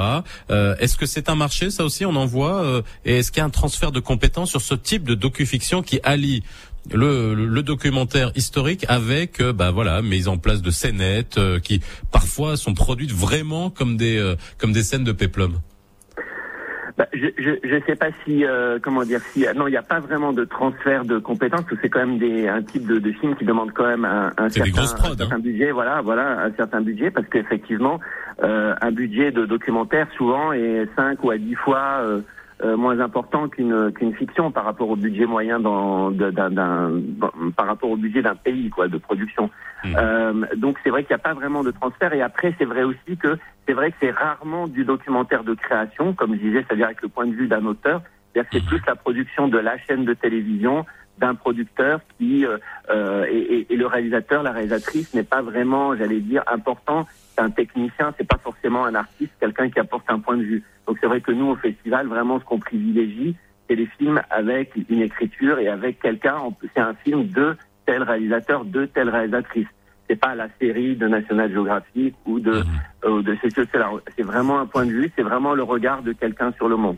Mais donc, mais en termes de, de Euh, production, c'est vraiment un autre monde. Hicham, Oui. je voulais te demander, euh, le drone, est-ce qu'il n'a pas, c'est pas une révolution ultérieure encore, le drone? L'utilisation des drones dans les, Bah, euh, documentaire. j'allais dire pas, pas, pas vraiment, pas vraiment, parce que la prise de vue que aérienne a toujours, de- a, a- a toujours existé, mais Oui, mais en fait- le drone, c'est ouf, c'est quelque chose d'époustouflant. Bah, hein. maintenant, elle est elle est moins chère et ça permet de Elle faire est moins de- chère et ouais, moi, voilà. je, bon. moi, je vois pas euh, un mec en hélico en Piper Club euh, passer Ouais. en rasement dans une avenue, tu vois, euh, à Mais- hauteur du, mais- du, du cinquième étage d'un immeuble, tu vois. ce que, ce, que, ce que je veux dire par là, c'est que là aussi, on se retrouve un Ouais. petit peu quand, quand les drones sont apparus et que Ouais. et c'est devenu un peu accessible à tout le monde. On a vu plein de plans dans des films et qui ne sont absolument pas justifiés. Euh, c'est très rare que l'utilisation se dit ah ce plan-là euh, a fait avancer l'histoire. Euh, dans voilà. un documentaire, peut-être, peut-être non, peut-être dans un film normal, oui, mais dans, un documentaire. quelquefois, quelques- quelquefois certains certains certains cinéastes arrivent quand on est dans des espaces un peu compliqués, par exemple des euh, des grandes villes africaines, genre Lagos, Le Caire ou même Casablanca. Ça apporte un, un regard sur la ville à un moment du film qui peut donner, euh, Oui. euh, comment dire, qui peut amener une émotion, qui peut amener un sentiment, faire comprendre quelque chose sur la géographie de la ville. mais après c'est pas forcément quelque chose qui fait avancer l'histoire, euh, l'émotion, euh, voilà, c'est voilà comme surtout ce que je dans film documentaire il y a film et dans film c'est quand même de l'émotion, c'est une histoire, c'est quand même ça qui doit qui doit être le plus important. Alors dernière question, mon cher Hicham, euh, parlons du Fidadoc. La particularité de cette année, bah, comme toutes les tous les autres événements, hein, euh, que on a on avait reçu Brahim de Visa for Music, etc. Des éditions qui ont été maintenues en ligne et Fidadoc, comment ça va se passer cette année? Eh Ben en fait, euh, bah, ce qu'on va faire, c'est qu'il y aura un, un, un site, euh, un, mini site internet dédié au, au, festival et qui permettra aux spectateurs du, du 14 au 19 décembre, voilà, d'accéder à, à, la sélection de films qu'on révélera la, la semaine prochaine et donc, ça sera vraiment voilà en streaming avec le principe extrêmement simple. Il n'y aura pas de code, il n'y aura pas de réservation, mais par contre, ça sera une programmation par jour où vous saurez tel jour je peux voir tel film, tel film, tel film, tel jour je peux voir tel film, tel film, tel film. Et on essaiera aussi d'apporter des, enfin, on va apporter des, des petits bonus. On, on, est en train de faire aussi de, des entretiens avec un peu tous les réalisatrices, les réalisateurs de, de ces films. Euh, qui seront très euh, concentrés sur le sur le sur le continent africain et le monde arabe. Euh, mais euh, voilà, on aura aussi voilà des, des, entretiens avec les avec les cinéastes qui présenteront leurs films, qui parleront un peu de la réalité, de comment ils font les films dans dans, dans leur pays.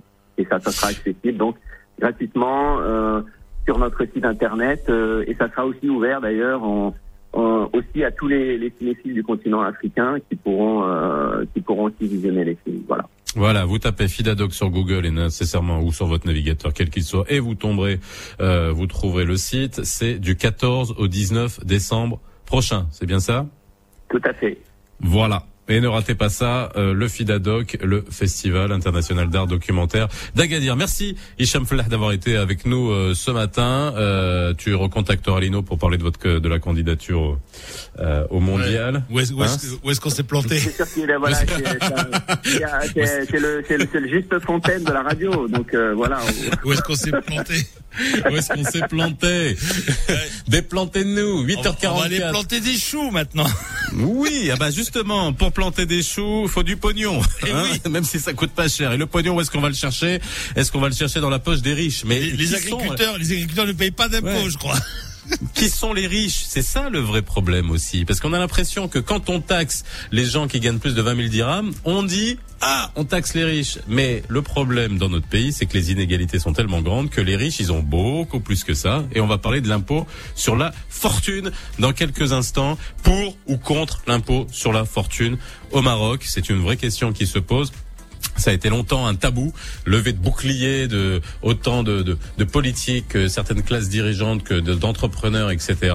Aujourd'hui, ça se remet sur le tapis de manière un peu moins violente. On commence à en parler de manière beaucoup plus décomplexée. On aura, on aura tout à l'heure, dans quelques instants, Nabil Ben Abdullah, ancien ministre de l'aménagement du territoire, euh, euh, de l'urbanisme, de l'habitat, de la politique de la ville, et qui est secrétaire général du PPS. Il sera avec nous, bah voilà, juste après un peu de musique. Et puis à 9h03, 9h04, nous rejoindra Zakaria Fahim, qui est président de Hub Africa, expert comptable et euh, également euh, ancien président de la commission TPE et PME à la CGEM. C'est tout à l'heure. Vous nous appelez 05 22 226 226 pour ou contre l'impôt sur la fortune.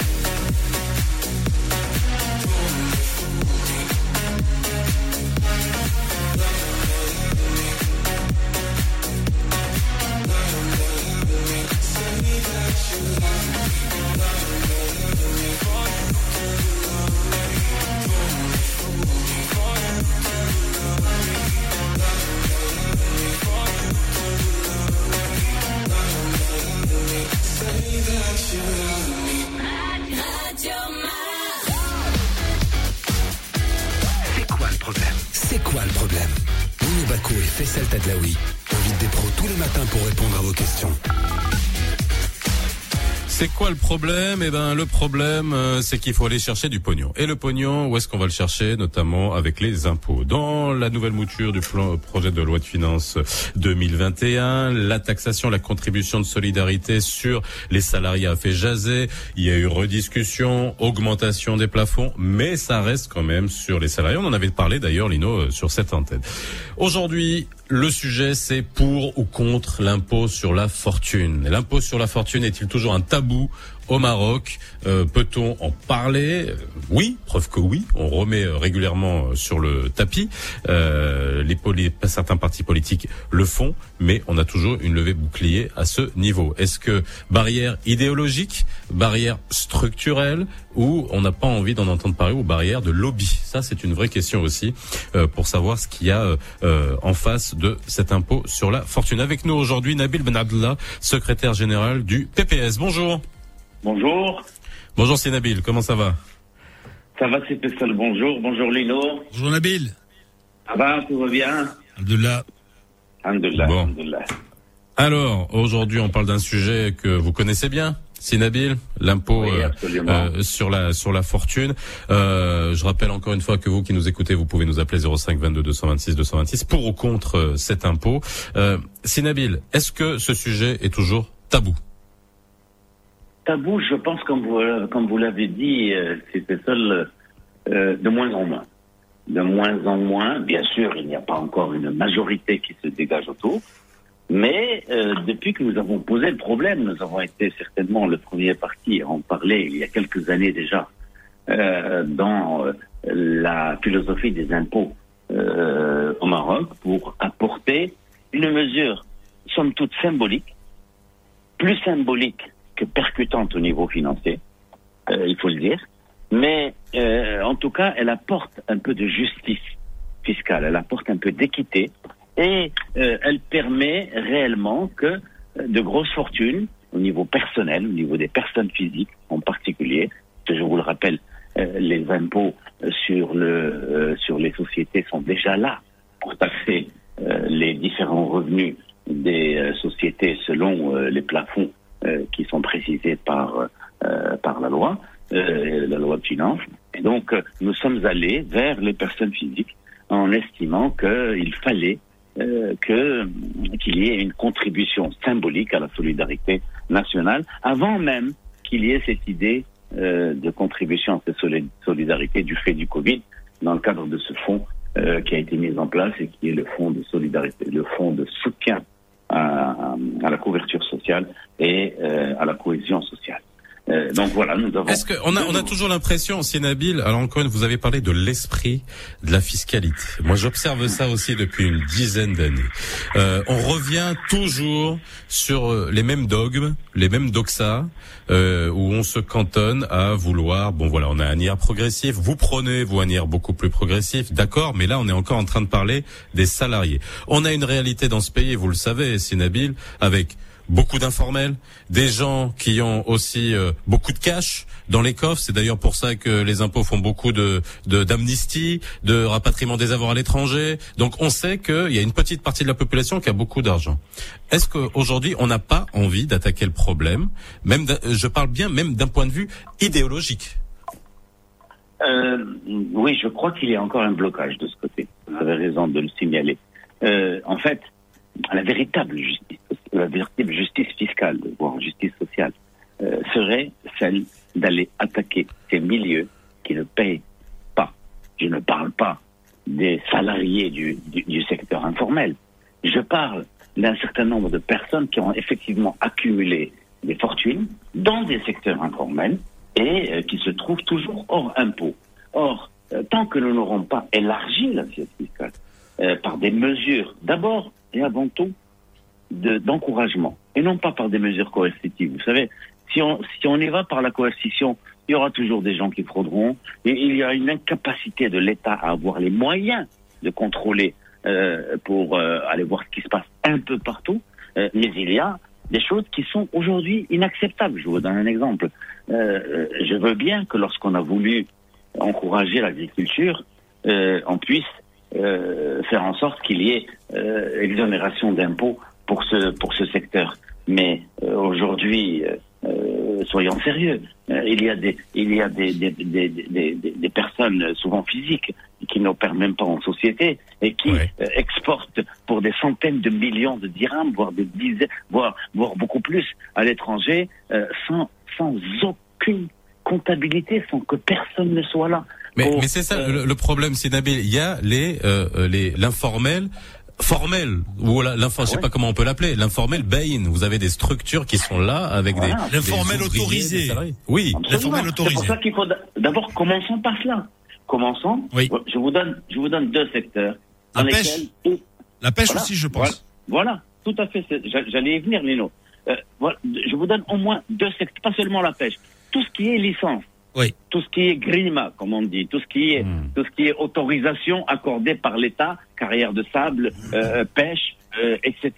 Plus agriculture. Voilà déjà deux secteurs dans lesquels un certain nombre de personnes ont accumulé des fortunes et peuvent très bien se porter, se, euh, très- euh, ne, ne se porteront pas plus mal si on leur impose ce que nous avons proposé euh, dans le- récemment encore. Nous, nous le faisons tous les ans, ça ne passe pas, mais nous le faisons pour la symbolique. Nous avons représenté cette année dans le cadre de la loi de finances euh, euh un, tableau sur un impôt sur la fortune qui, euh, qui, qui oh, très honnêtement, ne mange pas vraiment de pain par rapport à ces, à ces gens-là. C'est-à-dire, c'est, 0,5% de 10 millions de dirhams à 15 millions, c'est 0,75% 1,75% de un peu plus de plus de 15 millions de dirhams à 30 millions de dirhams, c'est 1% de 30 millions de dirhams à 60 millions de dirhams, et c'est enfin 1,5% euh, au-dessus de 60 millions de dirhams. C'est-à-dire que quelqu'un qui fait déjà 60 millions de dirhams de revenus nets sur, sur la base de, de tout ce qui est immobilier, euh, c'est-à-dire... Alors justement, j'allais j'allais revenir sur l'immobilier. Euh, je pense que quand on, on- on s'était vu sur une autre radio et sur un autre plateau, euh, j'avais fait euh, naïvement une proposition que nous on observait. Les euh, euh, et Lino, ça c'est vrai que un- un- il y a des il y a des fortunes euh, qui sont euh, alors je vais pas dire indécentes, mais qui se font sans aucune valeur ajoutée et du jour au lendemain. Tant mieux pour ceux qui les ont, il y a pas de souci. Mais je parlais notamment, vous savez, des dans les dans le cadre des nouveaux plans d'aménagement, vous avez des quartiers zone villa qui passent en zone immeuble, et vous avez du jour au lendemain donc des euh, des euh, des biens dont le, la valeur est multipliée par euh, un certain coefficient incroyable. Donc il y a des marges monumentales qui sont faites du jour au lendemain. Et je m'étais dit mais pourquoi on ne surtaxe pas? De toute façon, on en va, on, on n'enlève rien à ces gens-là. C'est-à-dire que euh, On leur donne, on leur donne, on voilà, leur donne. euh, voilà. Et donc, On et, donc, pourquoi on va pas sur des niches comme ça qui pourraient, qui auraient pu générer, mais alors j'imagine énormément d'argent. je, je, je- je- c'est vrai qu'on en avait déjà discuté. Et, euh, et, et- et nous avons refait cette proposition dans le cadre de la loi de finances de cette année encore. C'est-à-dire qu'en tant que PPS, nous avons proposé qu'effectivement, euh, j'ai travaillé dans le secteur, je sais de quoi il s'agit, subitement, vous le savez, vous venez de l'expliquer, vous vous retrouvez dans le pourtour des villes avec des zones qui rentrent en périmètre urbain. Et donc, à partir de là, eh bien, un terrain qui valait des dirhams euh, euh, le, le, le, le, mètre, voire moins, se retrouve à valoir 1000 dirhams, euh, 2000, 3000, euh, voire plus. Euh, et là, euh, vraiment, c'est la fortune euh, pour les personnes qui sont euh, qui sont concernées, sans aucune contribution. à- Et sans à la aucune valeur ajoutée. Et sans, et sans aucune valeur ajoutée, euh, si ce n'est la valeur qu'ils vont s'ajouter à eux-mêmes. Nabil, Donc, euh, oui. est-ce qu'il n'y aurait pas une espèce de, de euh, une sorte de déficit de, de, de, de citoyenneté chez nos riches? Parce que quand je vois, par exemple, bon, tu me diras, le Canada, c'est vraiment un pays particulier. Au Canada, il y a une certaine Abigail Disney, je sais pas si tu la connais, qui est une riche Ouais. héritière, et, et, elle, elle est d'accord pour l'instauration d'un impôt sur la fortune. Euh, surtout mais en ce moment pour financer les, les mesures d'aide euh, en, en lien avec, avec le, la Covid 19. Alors, savez, est-ce qu'on euh, pourrait pas, je sais pas, une espèce de euh, bon, euh, taxer régulièrement? Non, mais quand il y a des, des, des moments de crise comme celui qu'on traverse en, euh, en ce moment, euh, dire bon ok, on va demander, euh, comme disaient les latins, une tantum, c'est-à-dire euh, temps, voilà, un forfait, un truc, bon voilà, on va vous taxer, voilà. Ah, euh, oui. Est-ce que oui, ça pourrait se faire? Est-ce que je sais pas euh, On Alors, peut quand même alors, identifier les richesses, non ou non? C'est pas possible Mais, euh, on peut, oui, oui, mais justement, on peut, on peut identifier les richesses. On a les moyens de le faire. Euh, on peut cibler un certain nombre de, euh, de personnes. Allons, allons d'abord vers ces secteurs qui sont et identifiés. dire voilà, on a on a un problème actuellement. Ben écoutez, euh, je sais pas, tant de pourcents, voilà, sur euh, voilà, on sait ce qu'on sait que vous avez tant, on va vous taxer de temps, voilà. Non, euh, euh, il faut, il faut, il faut, il faut pas faire peur aux gens. C'est-à-dire qu'il faut pas que les gens croient que euh, si si on devient riche, on va venir vous prendre la moitié de Non mais c'est une question de citoyenneté aussi, Voilà. d'éthique, d'éthique. Tu, vois ton de- pays en difficulté, tu as plein de pognon, ben écoute, euh, je sais pas, soit tu fais des dons, soit si si si l'État ne, ne te les prend pas, au moins fais des dons, fais quelque chose, je sais pas. Oui, euh, bon, enfin, Alors on revient, Nabil euh, Ben je vous interromps, on va juste vers le flash info de 9h, on revient euh, juste après, et après justement on répondra à cette question, mais comment identifier Comment on construit un impôt sur la fortune Qui en fait payer? Est-ce qu'on a fait une étude? Est-ce qu'on connaît la répartition des richesses? Combien de pourcentage de la population détient combien de pourcentage des richesses? On revient juste après le flash info de Youssef Al-Mansouri. صباح الخير عليكم من جديد مستمعينا. في البداية أعلنت وزارة الشؤون الخارجية والتعاون الإفريقي والمغاربة المقيمين بالخارج. البارح بأن جمهورية هايتي قررت باش تفتح قنصلية عامة لها في مدينة الداخلة وبعد كيكون هذا البلد الكاريبي أول بلد غير عربي وغير إفريقي كيفتتح قنصلية بالصحراء المغربية. أعربت وزارة الشؤون الخارجية والغنيين في الخارج البارح على ديالها الكامل للتحرك السلمي القانوني والغير الهجومي اللي قامت به القوات المسلحة الملكية في المنطقة العازلة بالقرقرات. دوليا سعى الرئيس الفرنسي ايمانويل ماكرون لرفع المعنويات ديال المواطنين ديالو باعلان سلسله ديال الاجراءات تتخفف من الإغلاق المفروض لاحتواء كوفيد 19 وتوقع باش تبدأ أولى عمليات التلقيح ضد الوباء في فرنسا في نهاية دجنبر أو بداية يناير. على أساس تشمل الاكثر ضعفا من دون تكون هذه العملية إلزامية. ورياضيا في أخبار الميركاتو. أعلن المكتب المسير ديال الفريق أولمبيك اسفي على تعاقده مع البرازيلي بولاكو. ديال المواسم ونذكروا بلي هذا اللاعب هو من مواليد 1993 وكيشغل مركز وسط ميدان هجومي. هذه تعود وجوج دقائق على أمواج راديو مارس. غادي نتوقفوا اللحظة مع تذكير الأحوال. الطقس كيف ما سبق وصلنا لها مستمعينا من المرتقبه باش تكون اليوم شوية ديال الشتاء في كل من دار بيضاء رباط واسفي مع درجات الحرارة اللي غادي تراوح ما بين 13 و 21 درجة. وبحال البارح تساقطات مهمة غادي تكون في شمال المملكة وتحديدا في مدينة طنجة. فيما السماء غادي تكون مغيمه في الجهة الشرقية وفي جهة فاس مكناس مع حرارة اللي ما غاديش تجاوز 21 درجة. 21 درجة كذلك في مدينة مراكش وفي الجنوب ديال المملكة وتحديدا في مدينة أكادير العيون ومدينة الداخله هذه تعود وجوج دقائق عاود عليك فيصل باقي فقرات برنامج نوفو مقصتك Merci Yusra, nous sommes dans le nouveau Mars Attack et dans C'est quoi le problème On parle de l'impôt sur la faute- fortune. Êtes-vous contre ou pour l'instauration d'un impôt sur la fortune chez nous au Maroc Appelez-nous 05 22 226 226. Le nouveau Mars Attack, 7h30, 9h30, avec Lino Baco et Faisal Tadlaoui.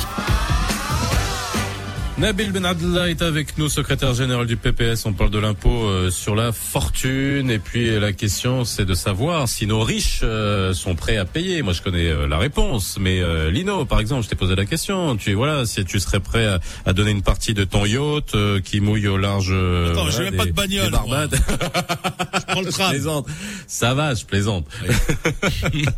t'inquiète pas, t'inquiète pas. On va pas venir te chercher. J'ai plus, plus, de voiture depuis que j'ai eu un problème depuis, avec ma. Depuis que t'as pris ton jet, t'as plus de voiture. Voilà, c'est ça le problème. Bien. Alors, euh, la question que je vous ai posée, Sinabil, avant le, avant le, avant le flash info, on aura euh, Zachary FM qui va nous rejoindre dans, dans quelques instants euh, au téléphone. Euh, est-ce qu'on connaît. C'est toujours le même problème sur le plan fiscal. Et c'est d'ailleurs pour ça beaucoup d'observateurs disent qu'on va toujours vers les mêmes et c'est toujours les mêmes qui payent parce que ceux qui payent, c'est ceux qui sont identifiés et qui ne cachent rien finalement et qui ne peuvent rien cacher. Euh, après, il y a toutes ces fortunes qui sont en immobilier, ça peut être en cash, ça peut être en, en actions, en obligations, en portefeuille, bref, énormément de énormément de, de choses. Euh, mais est-ce qu'on les connaît? Alors, euh, très rapidement, je vais aller dans le sens de, de, de l'Innovaco pour dire euh, oui, il y a, il y a, il y a déficit de, de citoyenneté. Et, et, et, vous savez, euh, la citoyenneté se construit et euh, elle, elle, elle, elle n'existe certainement pas de manière suffisante, notamment dans les milieux les plus aisés dans notre dans notre pays. Il faut lier cela pour améliorer cette citoyenneté également. Il faut de la confiance. Il faut que les gens croient oui. en le système fiscal il faut qu'ils croient que le système fiscal est juste, que euh, que tout le monde paye. Parce que souvent, vous allez vers des riches, ils vont vous dire justement ce même discours. Vont dire, OK, très bien, nous, on va être surtaxés, et vous avez un secteur informel qui n'est absolument pas touché. Et vous avez des agriculteurs qui se font des milliards et vous les touchez pas. Et vous avez des gens qui sont dans les carrières, dans les pêches, etc. et vous les touchez pas. Donc, il faut faire en sorte qu'il y ait transparence totale, qu'il y ait élargissement de l'assiette, et ça, c'est une porte d'entrée. Euh, euh, au fait que nous puissions identifier Alors, tout le monde. Nabil, Nabil, vous en parlez de, ces, de, de ces choses-là au, Parlement. Tout et, le temps, et on comment ça se fait faire. Et comment ça J'ai se fait devant que moi le- et ça, laisse, moi reste lettre morte, lettre, lettre morte. Comment ça se fait que euh, personne ne rebondit là-dessus? En particulier le ministère des Finances, par exemple. À, à- à ce jour, le ministère des Finances est, euh, est euh, assez réticent sur la question de l'impôt sur la fortune. Maintenant, je vous rappelle une chose. Il y a eu une, une euh, comment on appelait ça? Il y a eu les assises de la fiscalité, dans lesquelles on a demandé à tout le monde, aux partis politiques, à la CGM, euh, à des fédérations professionnelles, à différents partenaires, de présenter une vision. Ces assises se sont tenues. Les les, les conclusions de ces assises sont, sont importantes. Beaucoup de gens réclament la mise en œuvre des conclusions de ces assises. Malheureusement, il y a, il y a, il y a une certaine timidité euh, à mettre cela en œuvre. Je conçois, je conçois qu'aujourd'hui, la question de, la Covid, la question de cette pandémie euh, qui, sème le désordre partout, eh bien, euh, puisse être un élément euh, de blocage euh, en la matière, parce que euh, le ministère des Finances n'ayant rien à se mettre sous la dent, ayant de moins en moins de recettes, il faut être honnête, 2021 sera une année difficile, très difficile, parce que les entreprises auront beaucoup de mal à payer leurs impôts et, à les payer au même niveau que ce qu'ils ont payé en 2020 ou en 2019, parce que tout simplement, euh, leurs revenus euh, et leurs chiffres d'affaires sont loin d'égaler cela. Donc, nous, ne sommes pas dans une période réellement propice à ce changement. Mais je dis quand même qu'il faut franchir un cap, qu'il faut une approche radicalement différente de cette question de la fiscalité pour faire en sorte que vraiment tout le monde paye. Mais pour que tout le monde paye, il faut des meilleurs systèmes de contrôle, il faut de la digitalisation, il faut de l'encouragement au secteur informel pour venir vers, euh, vers l'impôt et vers la formalité. Et donc, euh, c'est c'est un ensemble de mesures, contenues d'ailleurs dans les conclusions de ces assises de la fiscalité. Il faut de l'ardeur politique. C'est d'abord et avant tout. Mais alors, quand, non, mais quand il y a de l'ardeur, alors après, on va prendre un auditeur dans quelques, quelques instants. Euh, mais quand il y a de l'ardeur, on, on voit ce que ça donne. Euh, Vous vous rappelez de la sortie de ces Chorfi lors de ces assises Oui, bien sûr. Bon, vous avez vu le résultat que- après? Bien sûr, parce que je sais très bien. Parce que, parce que ce sont des zones de résistance. Vous avez ça dans des métiers, dans des professions. Non, mais c'est-à-dire que quoi? Il y a, il y a un aveu, il y a un aveu d'impuissance à ce moment-là? Euh, il, y a, il, y a, il y a surtout des, des mécanismes de mise en œuvre et des mécanismes de contrôle qui ne sont pas suffisamment au point. Et parfois, et parfois, il faut le reconnaître, on peut se retrouver à commettre des injustices. C'est-à-dire, on ne peut pas, prenons ce secteur. Chalfé, on sait très bien de quoi il a parlé, il a parlé des médecins. Ancien secrétaire général du ministère des Finances Ancien qui est devenu directeur de cabinet. hein. Absolument. Euh, et, et, et, et Chalfé, quand il a parlé de ça, tiens, en parlant de ce secteur, on peut très bien demain généraliser des mesures, tomber sur les médecins de la même manière. Vous avez des médecins qui crèvent la dalle, vous en avez, ça existe, Mhm. Il y a des généralistes qui ont, et vous avez, vous en avez d'autres. Euh, on parle aujourd'hui des cliniques privées de ce scandale euh, lié à comment euh, les Covidiens sont traités euh, par, les, par les temps qui courent. Euh, vous en avez d'autres qui se font des millions, voire, beaucoup plus, euh, de, de manière tout à fait euh, non contrôlée, euh, incontrôlée. Donc, euh, Alors on va on va prendre un, un appel si vous le permettez, euh, Sinabil. On essaie toujours d'avoir Sisa Khalifa, mais on a euh, euh, euh, de Ben Sivен. Bonjour Sidi. Bonjour, Sidi, ça va? Alhamdulillah et vous? Oui, exactement, monsieur. Je- on parle de, de, de, de la jus- de, de, de, de- d'injustice fiscale. Ça fait des années et des années. Et on dit Oui. toujours, il faut, il faut, il faut, il faut faire, il faut faire. Mais réellement, euh, il y a un blocage. Où est-ce qu'il résiste ce blocage-là? Et tout à l'heure, vous avez parlé avec, euh, avec euh, euh, monsieur, comment s'appelle, euh, Blabla. Toujours ce blocage, il existe. Réellement, si on veut bien avoir une justice fiscale, il faut qu'on qu'on fasse des propositions concrètes et, n'émanent pas de, de la partie politique. Ah bon Pourquoi vous, vous- vous voulez que ça vienne oui, d'où oui. Oui, il vient de, de, de, de, de- de- des gens compétents qui ont vraiment euh, une vraie citoyenneté. Bon, alors on va poser la question. Et en tout cas, c'est vrai que bon, euh, la, la, la question est de savoir. Ça fait longtemps qu'on fait ce, ce diagnostic. Euh, il faut, allez-y, il faut faire, œuvre pédagogique rapidement. S'il vous plaît, je vais vous dire une chose. Lorsque nous travaillons, nous, par exemple, en tant que parti politique, sur la question de la fiscalité, nous travaillons avec nos compétences internes, mais nous amenons également un certain nombre d'experts, d'experts comptables, des spécialistes en questions financières, qui ne sont pas forcément au parti, qui sont des citoyens comme vous, dit, et qui euh, apportent, nous apportent des éclairages sur la faisabilité d'une mesure, sur comment faire pour la mettre en œuvre, pour pouvoir répondre au ministère des Finances. Parce que le ministère des Finances, dès que vous lui apportez quelque chose qui n'est pas dans son système de pensée, il vous répond yes. Ça veut dire non. Il vous répond non.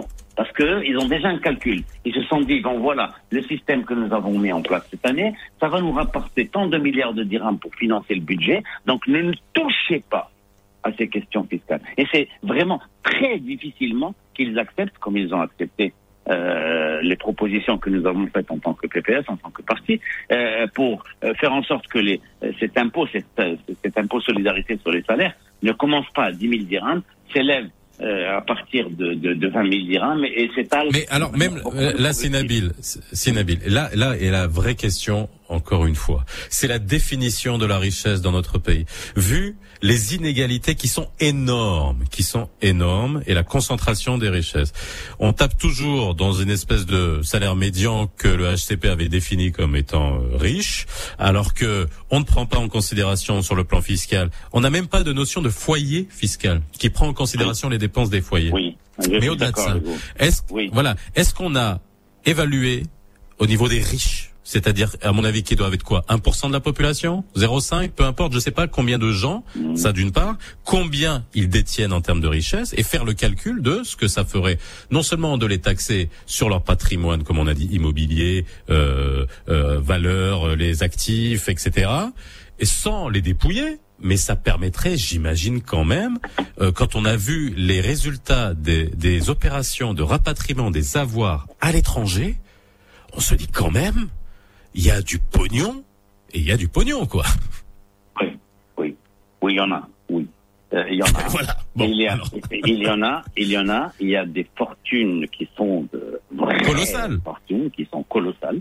Euh, elles sont. Alors, euh, il y a cela, mais dans le même temps, ne, ne tombons pas dans, dans une sorte de euh, d'approche généralisatrice comme cela.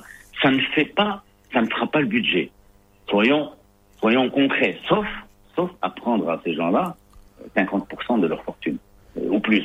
Et, et là, nous tombons dans une sorte de, de, de, de, de, taxation de l'effort, de taxation lorsque l'effort est là, lorsque l'effort est réel. Je ne Bah, parle pas- c'est là le je problème. ne, je ne parle pas, je ne parle pas de ceux qui, euh, qui se font du beurre euh, sans vraiment faire aucun effort. hein. Je ne parle pas de ces secteurs-là. Je suis d'accord pour que cela soit surtaxé lorsque ce sont vraiment euh, des, des choses qui tiennent au fait que bah, c'est le, jackpot, c'est le, le loto. Euh, et donc là, c'est absolument inadmissible. Maintenant, il faut que nous trouvions un moyen de, le- de faire contribuer ces grosses fortunes.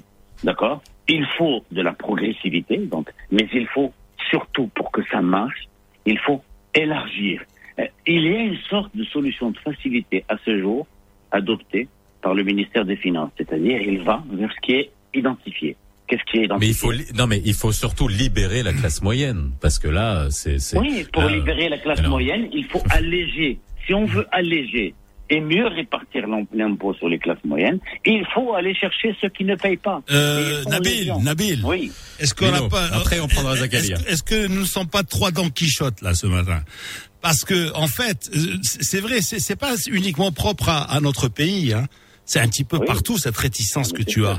Et, et, et d'ailleurs, Thomas euh, Piketty l'avait, l'avait révélé dans son, son Capital et idéologie. Hein, il, il- parlait de cette plongée vertigineuse euh, au, au, au, au sourd des inégalités.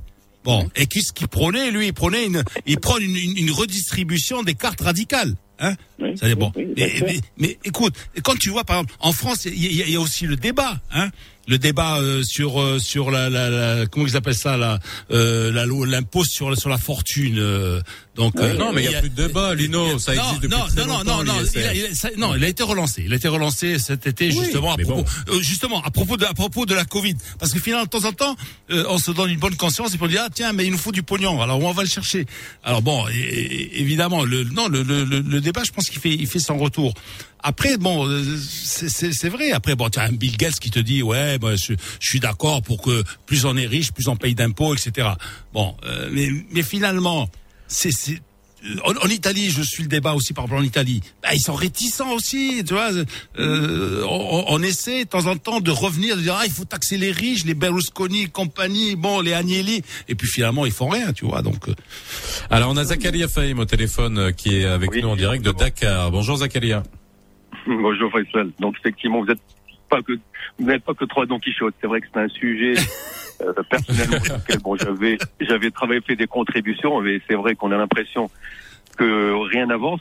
Mais je crois que ce qui est important et ça a été rappelé un petit peu, c'est pourquoi aujourd'hui il y a une vraie défiance. Il faut, faut on a parlé des amnisties. Aujourd'hui, la Banque mondiale et d'autres organisations ont démontré que ça ne fonctionne pas. Ils ont estimé que l'évasion sur les deux dernières années est évaluée, selon eux, à plusieurs milliards de dollars. Euh, donc il y a un vrai sujet sur comment rétablir déjà la confiance pour que les gens qui produisent aient envie de continuer à produire et rester. Dans, donc je pense que c'est une question de fond qui est un peu le, le de tout ça. Et moi, je, je reste convaincu que si demain on devait faire un, impôt sur la fortune, il faudra aller un peu ce que fait aujourd'hui, ce qu'a repris un peu la, la France, ce qu'a repris un peu l'Italie depuis 92, ce que fait aujourd'hui l'Inde, c'est sur les investissements non productifs. Et je reste convaincu que c'est effectivement conjoncturel parce qu'aujourd'hui avec la, Covid, tout le monde parle de solidarité. On a fait un impôt que je considère aujourd'hui un peu indolore, mais qui est, tu l'as rappelé, on a l'impression qu'il touche toujours ceux qui sont visibles, pas ceux qui sont informés, qui sont souvent parfois mieux, euh, je dirais, euh, en termes de revenus, parfois peuvent avoir des revenus plus élevés. Et moi, j'avais proposé ce que j'ai appelé une contribution sur la les générations futures, c'est qu'aujourd'hui, on n'a pas d'impôt sur les successions. Mais il faudrait arrêter ce y a- qu'on a vu dans le film qui était une fois dans l'Ouest, où les gens achètent un terrain, ils attendent 20 ans que ça devient constructible, ou que ça change de, de, de, de machin, ou que tonton fasse euh, une, une, une dérogation. Il y a un vrai sujet sur comment on arrête aujourd'hui l'hémorragie. Et tous les pays, euh, notamment les nouveaux dragons en Asie, c'est des pays qui ont arrêté l'économie de rente et qui, à un moment donné, ont dit on va taxer ceux qui ne créent pas de la richesse. Et donc, à ce moment-là, on les oblige à, euh, je dirais, à remettre leurs actifs dans le business. Et je crois que ça, c'est vraiment important. On peut aujourd'hui dire, ben voilà, on les laisse dans la rente, mais ils payent, mais ils, ils polluent tous les autres. Et je pense que c'est- une, réponse conjoncturelle, ça peut pas être une réponse de fond. Et c'est vrai qu'on a aujourd'hui le problème religieux et il y a d'autres qui ont réussi à trouver des, des palliatifs. On nous sort Là tu parles des droits de succession. Hein. Ouais. voilà, des droits de succession. Et moi, je pense qu'on peut dire aujourd'hui, vous payez pas rien sur les impôts, mais vous allez faire une petite contribution pour les jeunes qui arrivent. Et il faut juste être un peu malin. On arrive à être malin sur des, des non-sujets, mais sur des sujets de fond. Moi, je crois que c'est ça le vrai débat aujourd'hui. C'est que, en l'état actuel, si vous mappez aujourd'hui, vous avez ceux qui ont de l'argent et qui veulent rien faire, vous avez ceux qui ont des idées et qui cherchent du financement. Et maintenant, pour les matcher, ben, on n'a pas encore trouvé la recette miracle parce que euh, on a tellement habitué à gagner de l'argent en restant endormi qu'ils ont du mal aujourd'hui à se dire, bah voilà, on va aller vers des startups, on va aller vers des vers des, jeunes qui aujourd'hui ont peut-être plein d'idées, mais qui peuvent aujourd'hui faire changer euh, au moins leur vie, si c'est pas euh, le pays. Et je crois que c'est ça la question de fond. Au-delà d'un impôt sur lequel, sur le fond, moi je pense qu'effectivement être plus solidaire, euh, ça ne me pose pas de problème, mais c'est clair que quand vous avez officiellement 20-30% d'informels et quand vous dit la Banque mondiale monte jusqu'à 40-50, on se pose la question, quid des gens qui sont pas dans les radars et qui aujourd'hui narguent tout le monde. Donc c'est pour ça qu'il faut, je pense, quand on, on veut parler de ce type d'impôt, il faut se dire, bah ok, qu'est-ce qu'on fait aujourd'hui? Quid des gens qu'on a attrapé la main dans le sac L'OCDE arrive, il y aura aujourd'hui un échange automatique d'informations. Est-ce que tous les gens qui n'ont pas joué le jeu, on, est capable aujourd'hui d'aller les sniper? Parce qu'on l'a vu quand euh, on a fait les agréments sur les taxis. Euh, au début, on disait waouh, on va, on va au moins appréhender pour vérifier que c'est un peu ce qu'a fait la Tunisie. Regardez les taxis. Aujourd'hui, vous ne pouvez avoir un agrément que si vous êtes chauffeur de taxi. Ils ont refait du transfert de revenus sur des gens qui en ont besoin. Et vous n'avez pas des gens qui ont 10 agréments, 15. Oui, mais alors c'est ce que je posais la question à, Nabil Abdallah. Il y a eu l'épisode c'est euh, c'est Chorfi euh, aux assises de la fiscalité. Il y avait eu aussi euh, lorsqu'on a demandé aux commerçants de Darba Omar Juste une chose, de mettre l'ICE sur la facture, grosse levée de bouclier et retour en arrière. Euh, est-ce- est-ce- on a l'impression qu'on a peur de s'attaquer à certaines personnes? Euh, on a, on a C'est peur de s'attaquer. Oui, parce qu'on a peur de s'attaquer à certaines personnes et on a une sorte d'opportunisme. Je rappellerai que certaines forces politiques euh, ont été dans le sens de, de, de caresser ces commerçants dans le sens du poil et euh, ont été à l'origine du retour sur cette euh, sur cette euh, sur cette mesure. Donc, j'aimerais j'aimerais dire une chose fondamentale.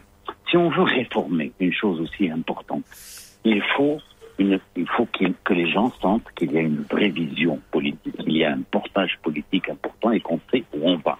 Ça, c'est une porte importante. La deuxième chose, il faut qu'il y ait confiance et je vais vous dire, je vais vous dire concrètement, vous avez par- parlé d'amnistie fiscale. Vous savez, lorsque la, la, la, question de l'amnistie fiscale, elle a rapporté certainement des milliards. Mais vous savez ce qui s'est passé avec les valses hésitations que nous avons eues sur ces, sur ces dernières années? Eh bien, beaucoup de ces gens se sont retrouvés à payer pour l'amnistie fiscale ont ressorti leur argent. Et j'en ai qui me l'ont dit de manière personnelle. Tout Ça simplement. va juste ailleurs. Ça va juste Ah, ailleurs. absolument. Il Ça va vers le sud, en Afrique. Ah ouais. Voilà, il n'y a, il n'y a pas de visibilité. et donc, ils vous disent, moi, je vois pas pourquoi je vais le faire, et je vois pas pourquoi je vais me retrouver à être surtaxé, etc. Et la troisième chose qui est importante, c'est comment faire réellement pour élargir, pour faire en sorte que plus personne ne puisse dire, mais il y a tel secteur qui ne paye pas, ou telle euh, profession, ou tel secteur informel, de manière à ce que nous puissions réellement porter cette réforme fiscale et faire et, et, élargir et, répartir l'effort euh, entre les différentes. Maintenant, c'est dans ce cadre-là que nous pouvons alors nous adresser aux plus riches en leur disant bon, maintenant tout le monde paye. Comprenez que une contribution symbolique sur votre fortune, sur la succession, sur vos biens immobiliers, sur vos biens immobiliers, sur vos actifs, vos actions, euh, etc., sur votre fortune personnelle, ça veut dire vos propriétés euh, privées, ou bien euh, vos bijoux, ou vos œuvres d'art, etc., eh ben, c'est quelque chose qui se conçoit. Et euh, cela ne va pas vous appauvrir pour autant, cela va contribuer à la solidarité nationale et va faire en sorte que nous puissions mieux répartir euh, euh, l'effort national au niveau du budget. Alors, Zachary, on va conclure. On va. Ouais. Vas-y. Peut-être juste un point qui est aussi important. Je pense qu'aussi il faut euh, penser à aujourd'hui à renouveler les forces politiques. Parce qu'il faut pas oublier qu'il y a beaucoup de lois qui passent par des gens qui ont, qui ont des intérêts. C'est vrai qu'on a essayé de, de, de- d'embrigader des, des gens qui étaient, je pense, euh, un peu des gens qui sautent. Beaucoup ont baissé les bras. Et je pense que si on n'arrive pas à recaler un peu la société civile, le politique et, et l'économique, c'est, vrai que c'est, un peu comme un orchestre. On a l'impression qu'on joue pas la même partition. Et après, on a l'impression qu'on est très frustré. La Covid peut être une opportunité, parce qu'on l'a vu que même en ayant euh, tout l'argent du monde, beaucoup se sont retrouvés euh, euh, je dirais, euh, assis euh, dans leur jardin euh, à tourner en rond. Donc il y a une, je pense, une opportunité pour expliquer que partager, c'est être un peu plus égoïste, parce que ça permet un petit peu de, de baisser un peu la tension.